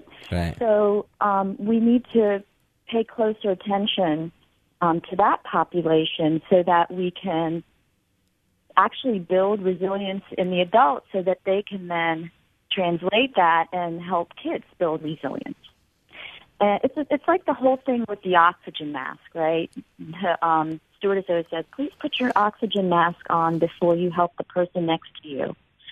Well, we have to have our internal resources as adults working with kids um, so that we can be prepared for um, different situations. The other thing is there's this whole movement right now as a result of the ACE study um, around trauma informed practices. And I think we need to pay closer attention to that because these types of um, practices really need to be built into organizations. So, what does that mean? Educating about, um, you know, and being able to recognize and realize how widespread ACEs are. Many of the findings that we um, that we, we reported from the ACE study in adolescence, those outcomes are symptoms. So when we see kids misbehaving in school, perhaps we need to understand what might be the underlying reasons for that. Um, and then also, as adults who work with kids, I just emphasize this, you know, find ways to respond without re traumatizing the children. And this goes for any. One of the things about the ACE study is it was it did just look at those ten exposures, but I would like to just emphasize those are not the only traumatic experiences kids or adults can go through. I mean, we've seen what's been happening recently with um, hurricanes and Yeah. what's the devastation. Um, those are also considered to be forms of um, natural disasters or forms of trauma. And so we, what the ACE study opened our eyes to is there's a lot more we need to really look at as well and, and, and understand. That's why it's so widespread. Yeah. basically. Again, we're speaking with Shanta R. Dubé, who is uh, the professor of division in, for the Division of Epidemiology and Biostatistics at Georgia State University. Um, Dr. Dubé, talk to us just uh, is as I look at it. Um, I mean, really, what what we're now, I guess, validating through the ACE study is the fact that adverse childhood experiences of really almost any sort, the 10 you studied, but also it could even be, you know, the loss of a parent or um, others, you know, suffering traumatic events like a hurricane or other disasters. Um, in the end, we now see that how they impact, and they impact to and have a direct impact on the physiology and the health, mental health, psychological health of a child. I guess do we by by bringing it up and making sure we understand it then we don't stigmatize these people. And it might it seems like this oh, this type of study opens up a whole new area in mental health that we that should really be not I mean celebrated in a way as you know we're we live in this system and the system begins as a child into adulthood. Um, I guess what would you what would you recommend for us as parents? And um, and going forward as a parent, I, I want to make sure my children aren't suffering through these things. If do you have any insight if I intervene earlier, if that helps, and what impact earlier intervention has? That's a that's a great question too. Now, keeping in mind, I'm not a, a clinician. Um, I'm an educator, but what we have learned from the ACE study is that um, just recognizing signs and symptoms. That you know, when a child is exhibiting, you know, some behaviors that don't seem in the norm or seem extreme, you know, instead of label, like you said, labeling or judging, um, we need to, as parents, let's talk about parents. We need to, as parents, you know, have a demeanor that is trusting, safe, and supportive, so that we can try to understand what it is that's um, that the behavior is, is a result of. Because, you know, the other thing I didn't talk about is trauma is subjective. So, Matt, what's traumatic or stressful for you may not be for me. Hmm. But what's stressful or traumatic for me may not be for you. But the bottom line is, it's our sensory, it's our five senses that take it in, and we do have the same stress response. So even though your stressful experience isn't the same as mine, I still need to understand that it's stressful for you and you are having a response to it. Absolutely. And I think we forget that. We we forget and we do get into judgment mode and we do, you know, forget we just forget, Matt. We yeah. Forget. And and um so well, I was just going to say, and that's, I guess, the key is to remain empathic to the battle these kids are going through, as well as uh, intervening and, and not just I mean doing everything we can to protect them more, but also understand if we don't protect them more, we're going to pay prices down down the road as well. And so, and then be more compassionate, more empathic as we go down the road. Dr. Shanta A. Uh, Shanta R. Dubé, thank you so much for your insight and keep up your great work there at Georgia State University. How childhood trauma can affect mental and physical health into adulthood. A wonderful article on theconversation.com. We'll continue the journey, folks, trying to help you be the good in the world. Up next, we'll do a little mind bender for you with McKenna Baus.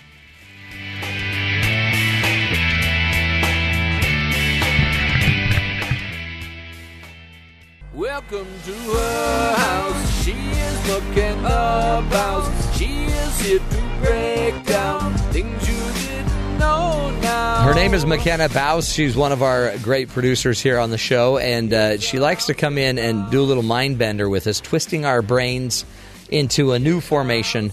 McKenna, welcome.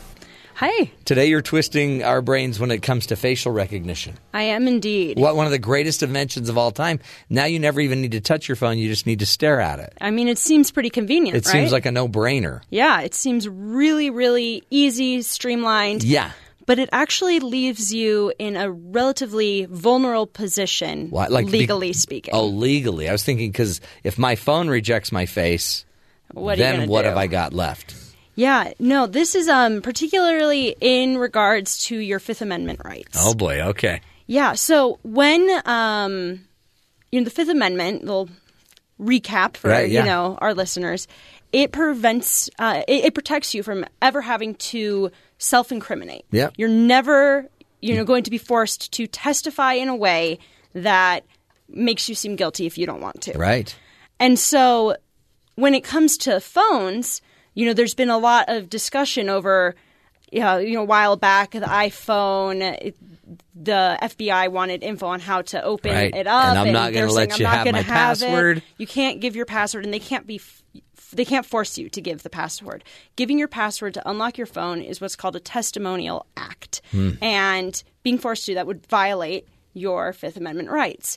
But biometrics, the kind of thing that is what facial recognition is based Right. on, are not protected by that because it's just a trait. It's not an act of using your mind. Oh wow! And so they can, you know, the police can take your phone, hold it up to your face, unlock it, get in without your permission. oh no! And there is Boom, they've got all the they've info got they all need. the info.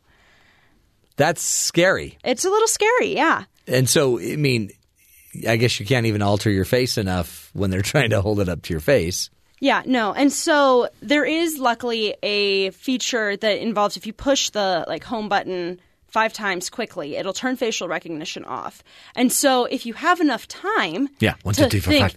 Yeah, you know, you and can if you're get it, conscious- and you're conscious, but that's assuming you're the one who hands the phone over to the police that it's not seized. Yeah. You, I mean, you really, it's this very narrow window that still leaves things rather shaky. Interesting. So this seeming a huge advantage, so big that uh, Apple can now sell an iPhone based on it. Hey, now your your phone has facial recognition.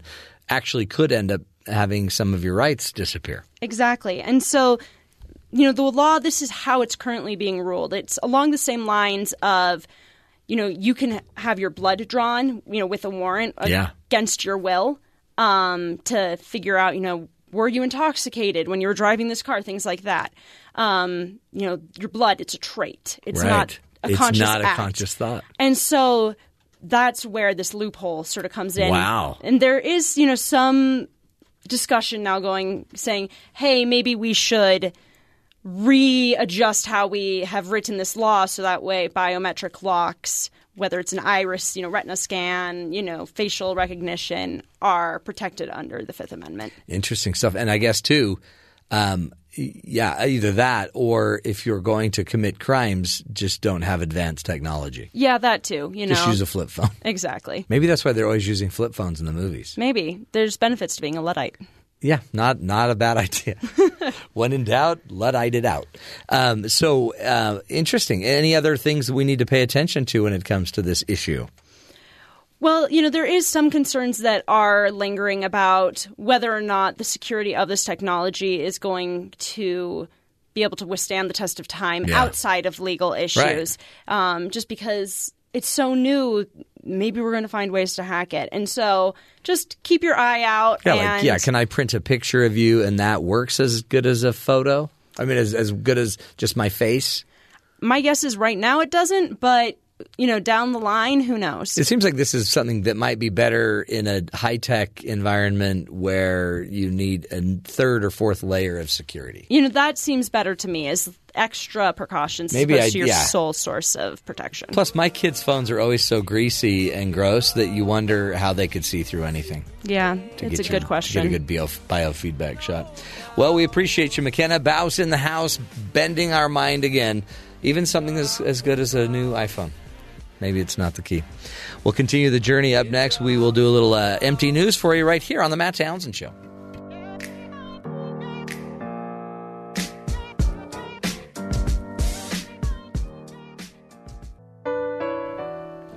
Welcome back, folks. It's that time again to go to the MT News headlines with Jeffrey Simpson. Another uh, another beautiful story about bringing a child into this world. You know, there are many ways, many different ways that people come into this world. Yes. I mean, ultimately, it's all the same way. The stork sometimes delivers them differently. The circumstances are different, right? So, uh, there's a woman who gave birth out on the street, which is not ideal. Nah, if we can admit to ourselves. Yeah. So she was out shopping in Southeast uh, China on. Yeah, China on. China, Okay. China on Yeah. So, oh, there we go. Yeah. There's Just yeah. needs to be a space. Now. So uh, her water suddenly broke while she was out shopping. Oh, that's The video has gone viral on Chinese social media, and uh, so afterward, so she unfortunately she was wearing a dress. By the way, she gave birth right out on the street, And afterwards, onlookers sprang into action to help the woman, providing her with a few chairs and a sheet of cardboard. Eventually, a medical worker also arrived to look over the Oh. newborn.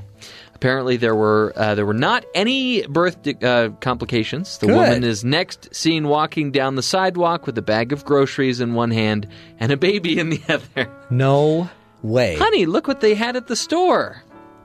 Uh, that's great. Did you know you can get babies on aisle five? And then on her way home, she could pick up some diapers and wipies. Mm-hmm. Unbelievable. See, So- women are tough. That's amazing. Also, a couple in suburban Atlanta will likely never forget uh, this day, the day that they became parents of twins. Wife Heather Yavaliola. Who? Yeah.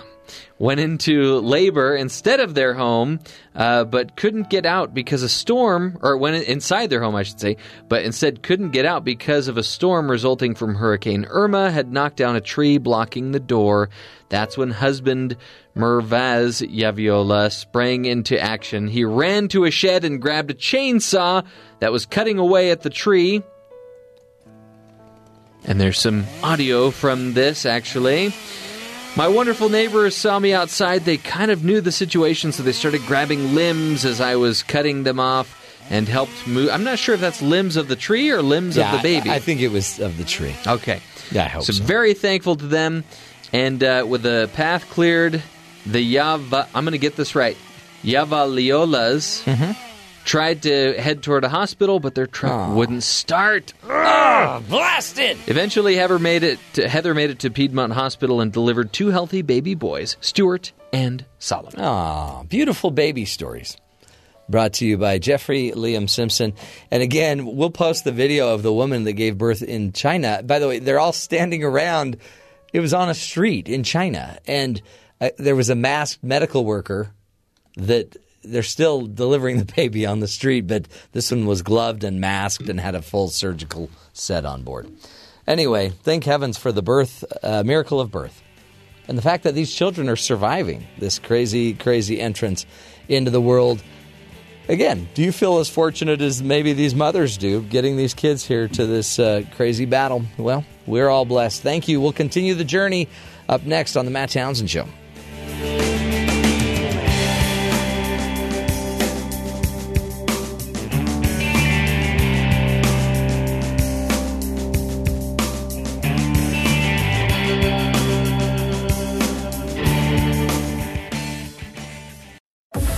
Is the Matt Townsend Show. Your guide on the side Follow Dr. Matt on Twitter at Dr. Matt Show. Call the show at 1 855 Chat BYU. This is the Matt Townsend Show. Dr. Matt Townsend. Now. On BYU Radio. BYU Radio. Good morning, friends. Happy Monday to you as you're back at it. Hope uh, you're doing well. Hope you've become, I hope you, you're adjusted to the fact that you uh, have an entire week ahead of you. And not to fret, because we will be going on the week with you. We'll be with you the entire time. We'll only be on the air for three hours a day, though. Oh, good. I was like, wow, really? Yeah, did you guys not get the, the, whole memo? time? When I said that, you're you're like, oh man, I got to get home. I got stuff to do today. I got I got people to see. So much to cover uh, as we get into it today. We'll be revisiting an, an interview with um, about how you can Im- you can magically kind of plant ideas into people's brains. Have you ever been? Uh, have you ever been? What's it called? Uh, manipulated? Yeah, manipulated, uh, Hypnotized. Brain- hypnotized. brainwashed? Yeah, No. when you go to the fair, you got to go to the fair and be hypnotized. I saw a woman there hypnoti- hypnotized once, and it, it really made me realize I never will be hypnotized hmm. because I'm never going to put myself in that situation. Wow. If I got called up by somebody that wanted to hypnotize me, I'd be running out the back door. Don't door. you stare at your phone for like hours a day? Yeah, that's mesmerized. Oh, okay. So Different. Gotcha. is this like whispering in someone's ear while they're sleeping? Um, I don't think it is. Or is it more like Inception? You know the movie Yeah. Inception? No, way. are you bringing up a movie? Yeah. Okay, yeah, talk about it. So in the movie Inception, they're able to inse- they're it's a company that is used to taking things from people's memories. Uh-huh. But in this movie, It puts stuff in. it puts something in. This it's kind of more like that. and we can do it all the time. Like in research on people and their buying habits, there's certain ways that they can get you every time or 80% of the time to pick item B. And Hmm. all I have to do is just pre- you know present item A a certain way, item B a certain way, and item C a certain way, and you the majority of time will pick B every time. So all we need is an IV and that French song. No, no, no, no. You no, no. This is this this is just like going on, you know, going down to a, a, a nice store when you're buying a car. Do you want this car with brakes? Do you want this car without brakes? Ah. You're like, well, I need the brakes. Well, only if you love what's your family. The, what's the price difference? Yeah, four hundred dollars. Oh, I'll take this. Oh, it's so close. Do I want to stop on a dime or stop in a block? It's just the trickery of magically implanted thoughts. We'll be speaking with a uh, a researcher and experimental psychologist at McGill University. Uh, fun interview. Fun interview. I remember um, so much after I realized I really can get my people to do anything I want. That's what I felt like. Wow. Yeah. All right. So we'll get to all of that fun. Plus, of course, uh, the good brethren from BYU Sports Nation will be here. Uh, we'll be checking with them, finding out about their show, and we'll have to do a little check in about BYU Cougar football. Or what's left of it. By the way, great, interesting feedback from Wisconsin Badger fans that came to BYU's uh, stadium. They, they, many of them talked about how BYU's fans are the nicest, most genteel, Did caring. they, did they say the city was clean too? They said the city was nice, clean. because that's the other thing people. Are. But what, what, what they said was that the BYU fans were so cordial and nice and asked them about where they're from. Well, part of it was probably they were silent for most of the game. Yes, they had that have They were light so- conversation. it was kind of boring. They were so quiet. It's irreverent. It, it, I wouldn't. It's more reverent. There's just a reverent feeling. reverence, okay. We'll talk about it, and we'll ask our good friends at BYU Sports Nation if is this a compliment? I mean, we, some we point- should be the nicest people. If At some point, fans were like, "Well, we made the trip, so let's make some light conversation." Yeah. How are you today? Good to meet you. Wisconsin had a good game. Are you enjoying your trip? It's wonderful. They loved the cougar tail. The the great. Uh, I've never had one. I, what what are they? I have no idea. It's like a two foot long maple bar. Oh, well, there you go. And they announced it on the show on E ESPN. But the guy said it had bratwurst in were or, they or e- something like were that. they equally as bored looking for content to Mhm. talk about? Okay. Yeah. Is nobody going to listen to me at BYU concessions? When are they going to sprinkle the bacon on it? You Yeah. got to have a bacon cougar tail. Yeah, but yeah. Wow. Or you you could call it like a freckled cougar tail and put some bacon on there. Oh, but what if you're a kid with freckles? Yeah, you just triggered. Well, someone with fre- with there, freckles. we're not offending any kids with freckled tails out there. A little insensitive. Yeah, well, yeah. What How if- many freckled tailed kids do you know? Well, it's not really the freckle tail. It's the freckles. People don't want you drawing attention because people go, "Hey, look, my pastry is like your face." See? Yeah. you have a problem. See that? See that? What? This is absurd. No, this is 2017. this is how it is now. Yeah. If you're a kid and you're like, "Hey, you remind me of that speckled cougar tail," Next, you're going to tell me that it's going to be offensive to cougars. it's actually offensive to older women. Yeah, older single women.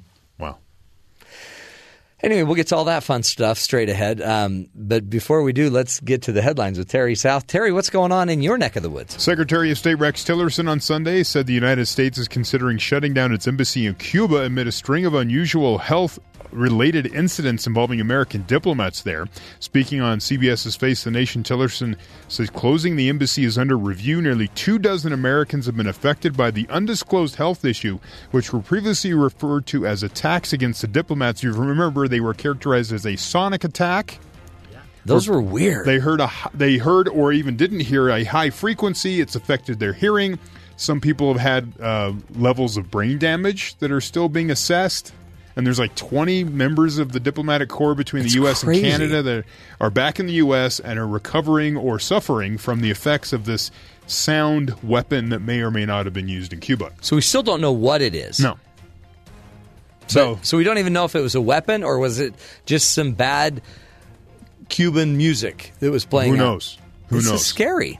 Okay. Uh, so yeah, they're looking at maybe shutting down the embassy there because of this. Uh, Nikki Haley, the U.S. ambassador to, to the United Nations, said on Sunday that the international body has exhausted all of its options when it comes to the threats posed by North Korea, and suggested that the situation could eventually be handled by the Pentagon. We have we have pretty much exhausted all things that we can do at the Security Council at this point, Haley said on CNN. We're trying every other possibility that we have, but there's a whole lot of military options on the table. Trump on President Trump on Sunday mocked Kim Jong Un, calling him Rocket Man. Last week, the regime test fired another ballistic missile. Yeah. President Trump is going to address the UN, the full body of the United Nations tomorrow. He's in meetings today, making comments throughout the day. So Uh, President Bu- President Trump or Rocket Man? Uh, Trump. Kim Okay. Jong Un is not in country. He's not coming in Neither country. is uh, Vlad Putin. He's not making the trip. I think we ought to invite Kim Jong Un over. Angela Merkel is not going to be in, in town either. So Hmm. Trump's pretty much the big man and big show for the weekend in New York. Plus, he probably gets to stay at the the palace, Trump Palace, the Trump Tower. Trump, yeah, I like to call Yeah. it palace. Oh, well, we'll see. I mean, why not? Might You're not in be town. convenient. Maybe go check, go get catch a play. Catch a show or two. Yeah. Interior Secretary Ryan Zinke has reportedly recommended downsizing or changing seven geographic national monuments he uh, reviewed at uh, President Trump's request in a move likely to anger environmental groups. The recommendation featured in a report sent to the White House seen by the Wall Street Journal calls for reducing the boundaries for the Bears Ears and Grand Staircase, Staircase Escalante Preserve in Utah. Zinke also recommends allowing commercial fishing in hundreds of thousands of square miles of ocean water that are currently being protected against such activities. According to the report, there's also logging and some other mining and other those types of considerations involved in it. So we'll see what happens there as he uh, he came into office. His first day in office, he told the media, he goes, "The Interior Department is in the energy business." Oh, instead of preserving and protecting national monuments, which is what that office has been historically, right. now they're going to be in the energy business. which is interesting because we actually have an energy department with the Secretary of Energy. But he wasn't quite sure what hit purview his job was, so I think Interior's I think he was in the nuclear energy department. Well, no, he didn't know that was part of it. Oh, okay. He thought he just uh, he thought the energy department was oil. Yeah. But he didn't realize it's all of our weapons, Mhm. our nuclear weapons, and so the Interior Department's trying to pick up It some is slack. so it's kind of confusing. confusing. Yeah. It's so confusing. Finally, the price of the new iPhone 10. Yeah. You'll see it advertised as X, but it's actually 10. Uh-huh. Which is so confusing. They probably should Or, just call yeah. it 10. Uh-huh, yeah. But, oh well. It's so high in Europe that it's led thousands to eye up transatlantic flights to see if it's cheaper to fly across the pond to buy the phone. Oh. Hmm. And How it's even it- with the cost of the flight involved, but there's a catch. You'll become an international electronics smuggler if you do it. Oh, you can't even go get your own? No, because the phones in the UK are different than the phones here. Oh, nice try. Right. So they have laws. The, U, the the European Union has a lot of complaints against it. One of it is they just have a bunch of weird laws. This is why and one of them Brexit- is about like yeah, Brexit was one of those reasons that people use for saying Get this. us outta so here. the UK has if you get a 256 gig iPhone 10, it costs uh what one thousand five hundred sixty seven dollars. Man, across uh, in This is um, for a phone, right? yeah, that's across. Uh, that's in the UK. Across the eurozone, it's even more for one thousand six hundred twelve dollars. Sheesh. Right. In the U.S., meanwhile, it costs just one thousand one hundred forty nine dollars. See, now that's reasonable. So in the United States versus say the United Kingdom, it's or the of the European Union, it's a savings of three hundred eighty dollars. Man. So with Iceland's WoW Air offering return flights from London to Newark, New Jersey, for three hundred seventy seven dollars. Okay. So your savings on buying a phone in the U.S. versus buying it in Europe is three hundred eighty dollars. The flight is three hundred seventy seven dollars. So theoretically, Hmm. by the end of the deal, you've made three dollars. Well, plus you could you, you like a could Big Mac have a right there. trip too, right? So you get a phone and a trip. Yeah, if that trip is like you come here, buy a phone, and leave. I, I think the thing we're we're overlooking here is that Iceland has its own airline Yeah, named called, Wow. It's called Wow Airlines. Yeah. Now sales or tax. Mom if the plane's upside down. There you go. Ooh. Yeah. But it's a passenger airliner, so if it's upside down, Then that's you'll need news. your mom. You'll need your mom. So with sales tax and other figures, that that money may shift a little bit. Right. But doing all that, flying across the Atlantic, is cheaper than buying a phone in Europe. What a crock. on many levels. Do we need do we need a fifteen hundred dollar phone? No. That's the real question. Especially, we learned last hour that the facial recognition may just get you in the pokey. Yeah, it might just compromise your uh, ability to secure your phone. You used to be able to say, "I'm not unlocking that," and they'd have to send it to the NSA. And I saw numerous reports. The they have an iPhone eight, and it has many of the same features as the Sure. ten, Sure. minus the price and the facial recognition, which, as you said, is problematic. So just get the eight. I thought competition was going to bring down all of these prices. No, no, no, no. Not if you want to just. They just, just seem to keep going keep up. pushing prices higher and higher. So with the facial recognition, you're going to take a picture of yourself where you look presentable and nice, right? It's After not- you've it's gotten ready not for a the day. It's not. They have thirty thousand laser little beams that shoot your face and remember the pattern. I was going to say, like when you wake up first thing in the morning, the phone's going to be like, ah. I know.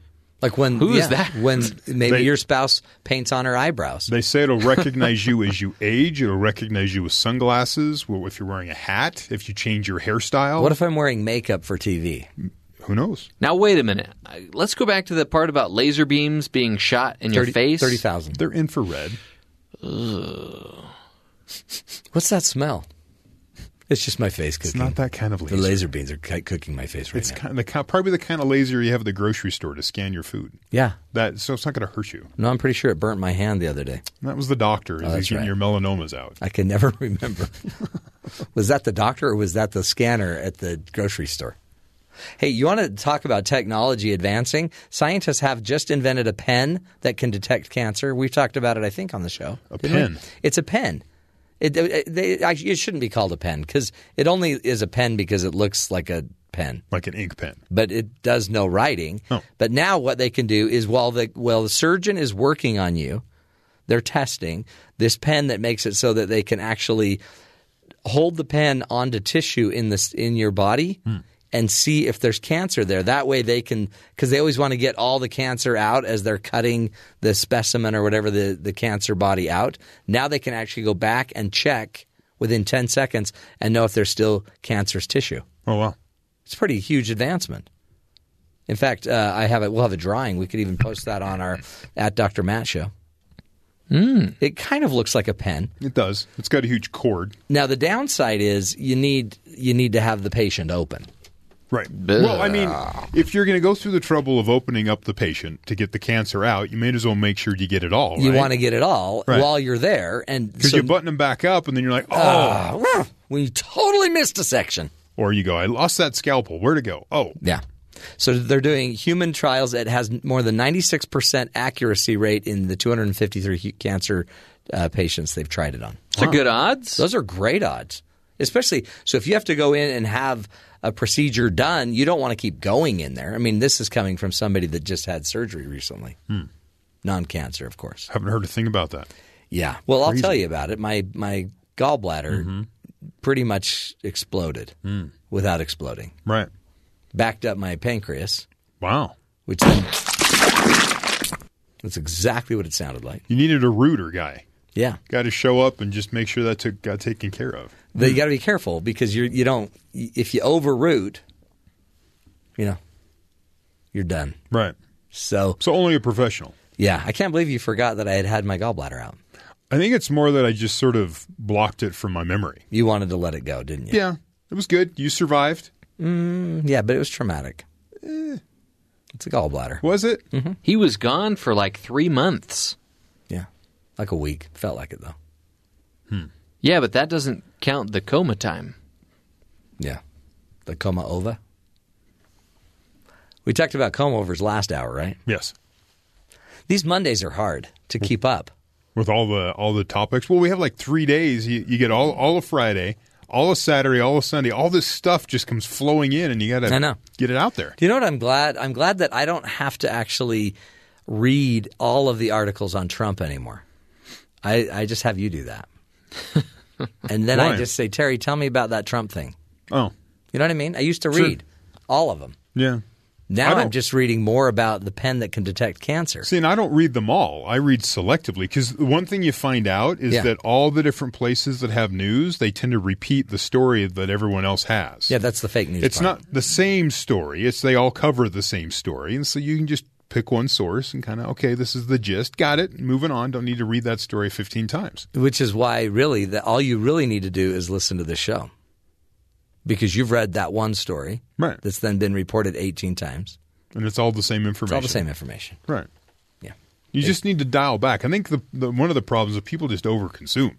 Absolutely. It's like just back up a little bit. Read about cancer pins. We talking Yeah. about food? What?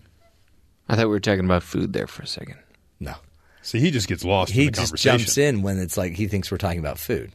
Well, you said overconsume, and that's definitely a problem. By the way, a great point you were bringing up. Facebook's got a new little Oh. button that allows it so we don't have to overconsume. Right. I found this. I thought just a button. because my, my my when I see something on Facebook that I don't care about or don't care to see again. Like, give me an example of that. Uh, that seems so I don't know. One of my one of my cousins posting prom pictures of one of her kids. I'm like, eh, not Oh. interested. So I hit. You can you can hit unfollow, but stay friends. There's a button you can do that's been there for years. Yeah. I've been doing it constantly, and th- so my entire family I have unfollowed, but we're we're still friends, and I have them in a list. So if I want to see family, I can click that. You probably shouldn't be announcing this. They know the this. air. I've told them all because they're constantly like, "Did you see this picture of me?" I go, "No, I did not see your picture." Were you in a canoe? Did not watch your picture. So it says sick of friends' nonstop uh, vacation photos. Bored of hearing about some business page's big launch. Yeah. One of your uh, groups won't shut up about their upcoming get together. I had a high school reunion thing. It just went on for months. Man, man, Don't the be li- angry. Now Facebook has a snooze button that lets you temporarily unfollow friends, pages, groups for 24 hours, 7 days, or 30 days, depending on, you know, how much you don't want to hear from them. So you're putting them on probation. The snooze button could, could deter, deter people from permanently unfollowing, unlike unliking or unfriending things on Facebook while still giving them control over what they see. Facebook benefits from you maintaining a dense social network uh, for their ad targeting, so that's why it's a bonus for them. Is Yeah. they, they keep the whole social network thing going, but it's less annoying for you. Because I just did that. I just, un- but mine was on Instagram. Do they have the same thing on Instagram? Uh, no. I bet it will be coming, right? Because they're the same company. Now they're testing this feature. I'm not sure if it's actually out there yet because the way they roll things out, it's a little Yeah. odd sometimes. But they were testing it a few weeks ago. People saw it. They had some good responses because you know people thought, well, great. You just you know snooze Uncle Larry. Don't have to hear about his you know pet crocodile or whatever. Sometimes Uncle Larry has a crocodile. Oh yeah, totally. To snooze someone, tap down on uh, the down arrow at the top right of someone's post. Now instead of just an unfollow, there's a unfollow or snooze tab. And it's just for you can pick the length of time you want to snooze. Yeah. What if I want indefinite snoozing, but I don't want to unfriend them? Then you can unfollow. Oh boy. That's already available to Yeah. you. Okay. That's good. Which I use it constantly. Thanks, Facebook, making ignoring each other even easier. It's Makes- actually it really makes it good. warm and fuzzy. Absolutely. Good news. Somebody wake Jeff up. We got to get to uh, to our our next guest, uh, folks. In just a bit, we're going to be revisiting an interview we did with Jay Olson about how uh, we can magically implant thoughts into each other's brains. It's uh, is- is it experimental psychology gone amok? We'll find out. This is the Matt Townsend Show. You're listening to us right here on BYU Radio.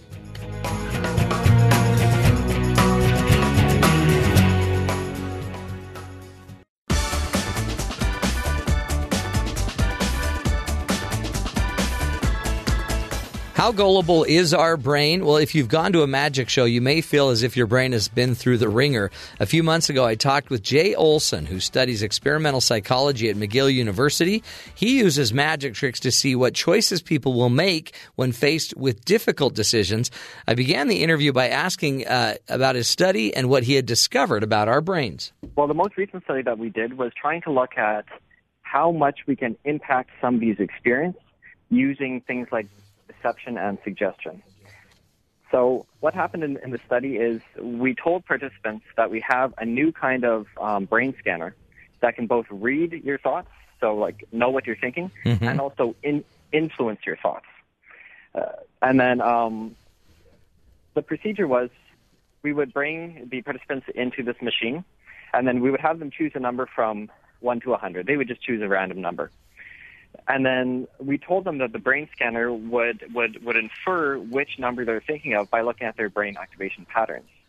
Um, so we would slide the, the participants out of the machine, and then a computer would print out a number from 1 to 100, and then I, w- I would ask the participant what number did you choose. So, so for example, just choose a number randomly from one to a hundred right now. Yeah, five.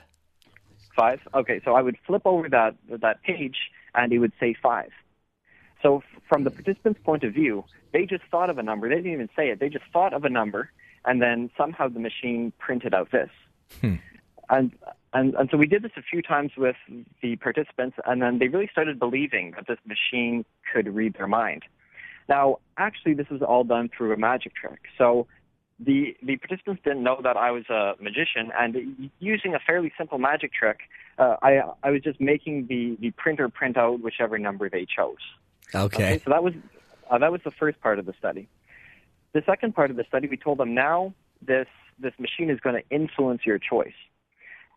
And then the printer started off by printing out a number from one to 100. Uh, I I didn't show the participants what the number was, but I told them, you're going to go into that machine and and using natural electromagnetic fluctuations, it's going to influence your decision.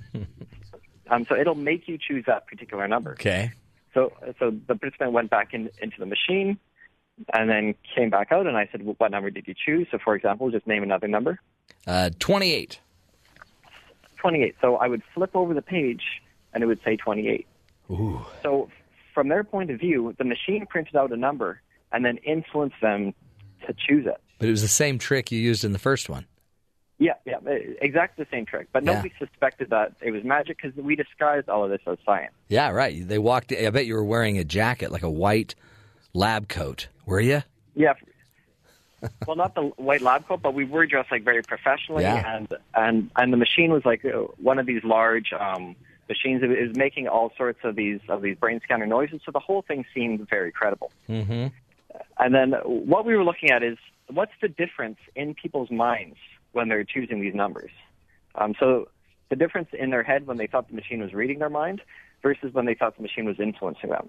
And we found a very large difference in people's feelings of control over their thoughts. So people, when they thought they were being influenced, they would say things like, "Oh, I could feel my head swelling. My head was getting very hot." One person said that he, there was this voice that would drag him onto some particular number that that he didn't want. So say that he wanted the number 14. He was trying to choose 14, but he felt this voice was wow. was drawing him towards 28.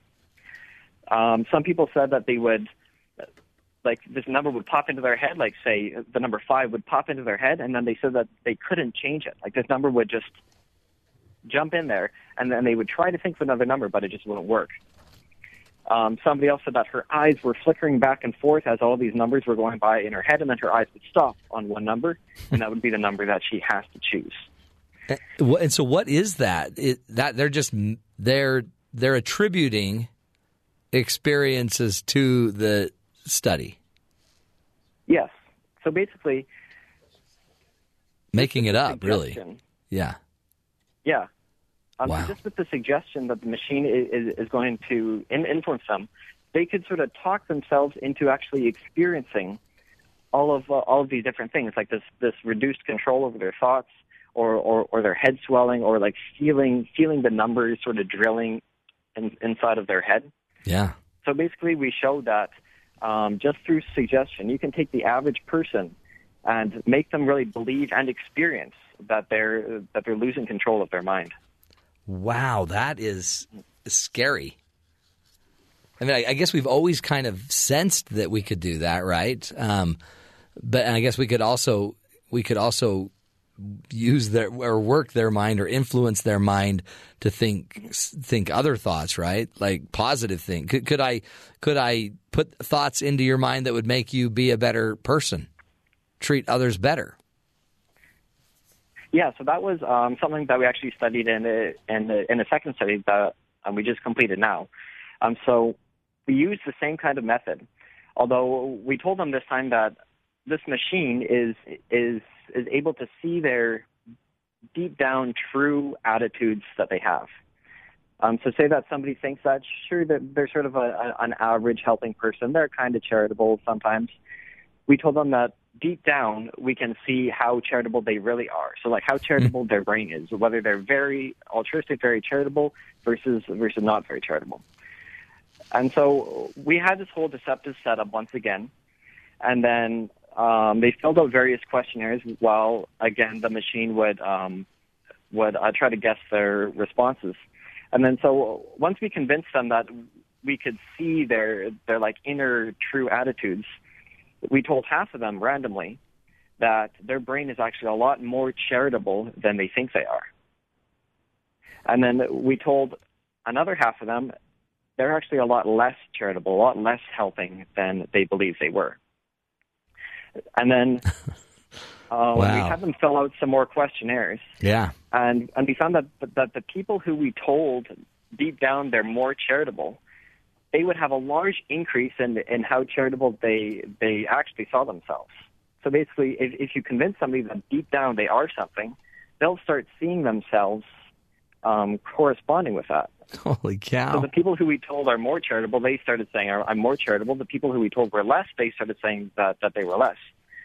Um, we found a couple in, interesting things though Yeah, what'd you find?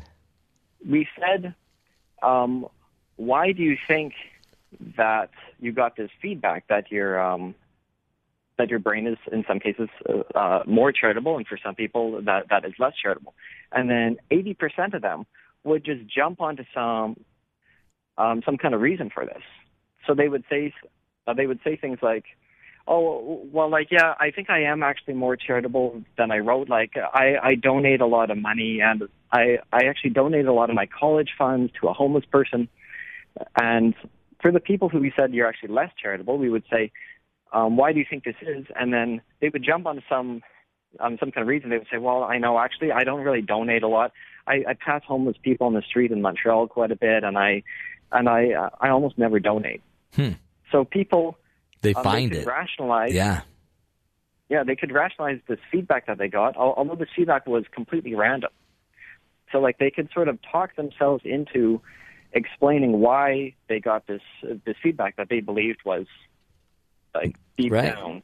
Well, is Yeah. that? I mean, uh, we we always we and I don't. I mean, some believe in it of like people that read your hand or read your cards, and um, all of a sudden they're going through telling you things. You know, I I sense or read your fortune. I guess some I sense there's somebody in your life, and are, these gentle little uh, suggestions? Then we will go in and make sense of. We we are the ones that will turn it and interpret it into something meaningful for us.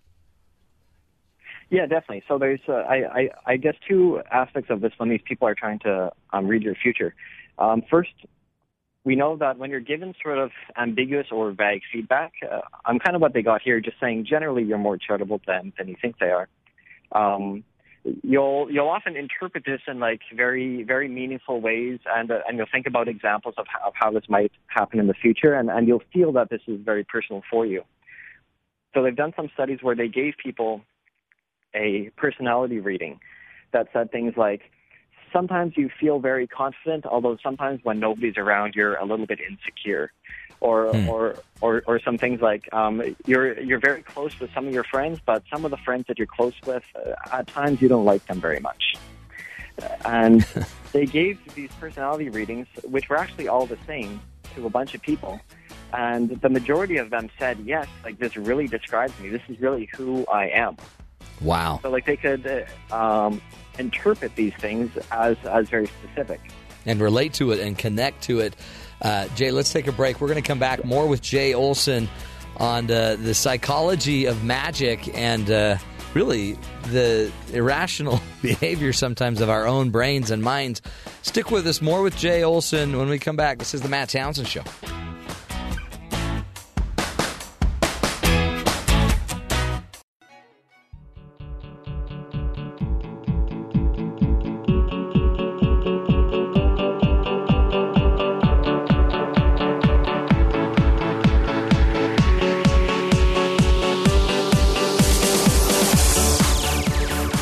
Back to the Matt Townsend Show. The power of suggestion. It, uh, our mind will make it work one way or another, whether we suggest are suggested things that are positive or if we are suggested things that are negative, our brain will make the connection. That's some of the research Jay Olson is finding as he is studying experimental psychology at McGill University. He has a master's in science there and uh, is teaching us today about uh, the mind. It's such, uh, I guess it's irrational. Is that how you'd put it, Jay? It, our mind will make meaning in anything. Yes, that's basically what we're finding. Like um, we're very irrational and uh, and also very suggestible. Mm. So in the right context, you can take the average person and make them experience and believe and behave sometimes in in in fairly extreme ways just through suggestion. I, I guess so. It should work that if I suggest to my children that they're great at something, they might start believing they're great at it. Is there is there a downside to the suggestions, uh, or is it the you know the person will eventually be all right either way? Well, normally with these um, suggestions, they vary quite a bit based on the uh, the context and uh, the person, but generally, um, we do find that if you give people um, small suggestions, then then like they will change their attitudes and uh, and their behavior accordingly. So you see lots of this in in medicine and the placebo effect, for example. Um, so doctors who who prescribe some some kind of pill uh, and they say if you take this, you'll you'll feel better and y- your uh, your flu will go away, your fever will go down just that suggestion and the expectations that the people have that, that this is going to improve them helps in, improve their symptoms. And so the placebo effect is um, one of the most robust examples that we have of how, how little suggestions like this may have a, a large impact on, uh, on your life. It's and again even uh, to because placebo could even change certain health issues, right? I mean, with the placebo effect, we actually might not need to medicate somebody simply because they believe they are being medicated, and that that could prove advantageous.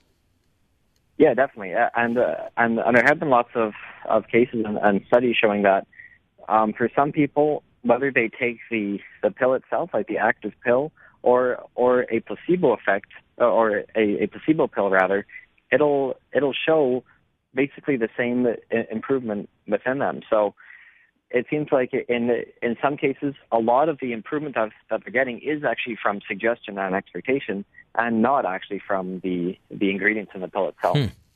Where do you where do you see using this in the future? Where do you want to take the research, and how are ways that we as parents can be using it? Well, what we're generally trying to study is uh, suggestion without hypnosis necessarily. So there has been a, a lot of research on on hypnosis and, and the suggestion that's being used there, but we're more interested in just the suggestion itself that uh, that works on the uh, on the average person. Hmm. Um, so what we're doing now is we're trying to see how this uh, how this may affect health. So, for example, if you tell somebody that they're actually more healthy, or or if their brain, for example, is, is actually more athletic than than they believe they are, will this uh, will this impact some uh, some health behaviors that they have? So, for example, well, what kinds of foods foods they eat, or um, how often they run, for example. So, we're looking at how how these kinds of suggestions might uh, apply in, in practical practical ways in people's own lives. Hmm. Which, which is so counterintuitive because the doctor you'd think would only state the facts, but what if you could find out health wise you might help somebody's prognosis by stating also a little illusion or a suggestion um, that might impact health positively as well. Wow, interesting concept. Definitely. So we don't want to, I mean, obviously deceive a, right. a, a, patient, but um, we do want to take a, a, a more practical look at this and say, um, say that the doctor can like lighten some things in in in one way, or or like overemphasize more positive things. How will these affect um, suggestion and expectation, and uh, and, and and maybe make this placebo effect stronger, so you can uh, help the patient more. What uh, as you who are you're in this and, and you're working this what have you figured out just about your day-to-day life? Has it changed at all? Like so now when somebody is trying to sell you a magic trick or trying to you know get you to buy something does, has it changed how you accept their suggestions? Yeah, one thing that's happened is uh, I, I become a lot more aware of of all the suggestions that we that we sort of normally give throughout the day. Um, so uh, one example that, that pops into into my head is that I I had hurt my knee during a a workout, uh, and then and then I told my dad that I um hurt my knee a bit, and then my dad said, "Oh, well, it might be hurting a bit now, but in the morning, that's when you're really going to feel it. That's when it'll be hurting more." and then I Yeah. I I was thinking like he's just trying to he's just trying to be honest, right? But that's not the kind of suggestion that you want to give someone. you want to say something like yeah, and, and, and make sure that you're very careful um, with it in in the morning, and and it'll recover in no time or something like yeah, that. Yeah, there you go. That's interesting. so- yeah, and, and maybe we ought to all be looking more at our suggestions and rewriting them. Definitely, yeah, uh, and uh, and so it might be about a knee, or, or as, as you were talking about before, it might be a, a note on somebody's door saying "Don't be scared" and sleeping in your living room. But we'll um, learn how to give people more positive suggestions. That was a great, uh, great example. Well, Jay Olson, we appreciate you. Keep up the great work there at McGill University, and we suggest everybody go check out Jay's site, jolson.org. Just a lot of uh, links to other research that he's been a part of. Wonderful stuff. Boy, we're all a little, uh, we're all a little influenceable, and thank heavens, in a way. We don't want to be so rigid we can't. We're late. Well, if you uh, want to stick around for a really awesome, fun, exciting time, I'm suggesting it'll be incredible to be here.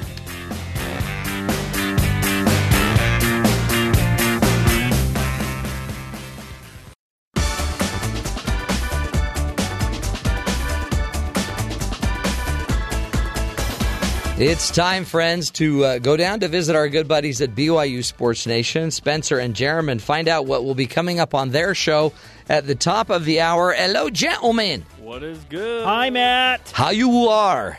Um, we is it's, good. It's weird right now. Let's just say that. I- Is it weird? It seems uh, a little weird. BYU, uh, you know, played Wisconsin. Didn't look so good.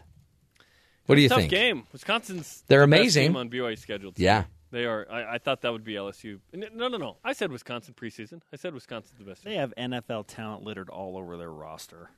As does LSU. As does Utah. So BYU's played this crazy three-game stretch. Uh, the offense, uh, one of the worst in the country right now. Uh, part of that has to do with the fact that BYU is kind of young and inexperienced. Played a backup quarterback. Played a true freshman running back. Doesn't quite have it on the on the perimeter like they wanted this early. All of those things combined to yield, you know, tough numbers offensively. BYU's got a bye week. They have Utah State after that, and then they're back in at Boise State Mm. at Mississippi State, who, by the way, beat LSU by 30. I know. A team that BYU lost to by 27. So right now, Mississippi State is 57 points better than BYU. no, that's not actually. Is that how the math works? that math is Transitive complicated. property. Because it's a perfect science, Matt. Transitive property. That, is that what that is? Okay. Yes, that's You- the actual term. Is it really? We use Man. that a lot in sports. So and so beat X beat Y, and Y beat Z, so X is greater than Z. Hmm. See, I hate Which means math. Utah Valley University last year in men's basketball greater than Then Gonzaga. Gonzaga. Transitive property national title. See, you guys, everybody thinks that once you're you're done doing your show, you just go watch sports, but you don't. You read sports, we read uh, sports math books. mathematical journals. Yes, I did not know that's what you were doing.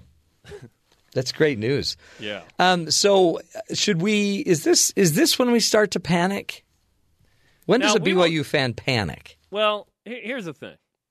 BYU's going to play a bunch of slouches on the back end. Yeah. Okay, a bunch of bozos, as Brian Logo says, boo boo Johnsons. Okay, BYU's going to get some wins. BYU's going to a bowl game. The question is, are they a seven, eight, nine win team?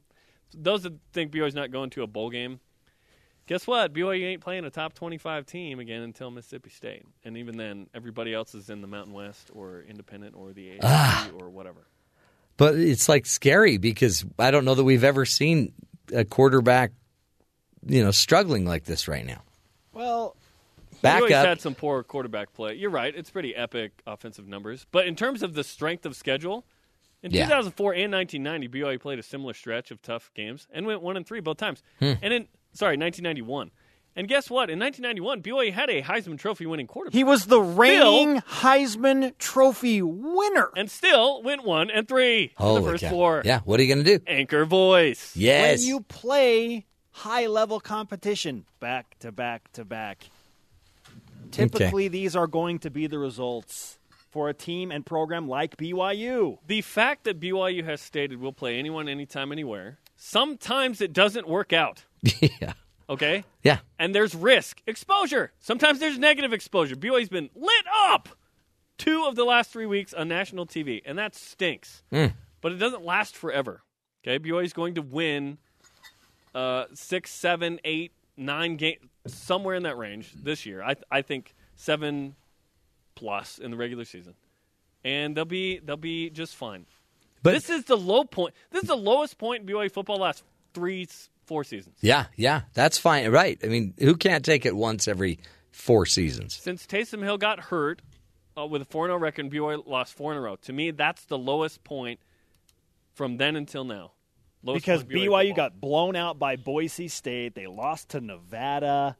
Central Florida, Right. and somebody else. Well, and not all the news was negative. Uh, in I can't remember where I saw it. Uh, probably Deseret News. Really positive feedback from the Wisconsin fans about how nice BYU fans are. Yay! Moral victory. We may very well be the nicest fans in in the world. That doesn't win you a single game. I know. Darn it. But it But does. off the field, we're winning championships. That's right. Top-ranked fireside team in the country. What's Stone coming- Cold sober. What's coming up on your show today, gents? ESPN's Trevor Matich will join us to discuss what's going on with BYU football.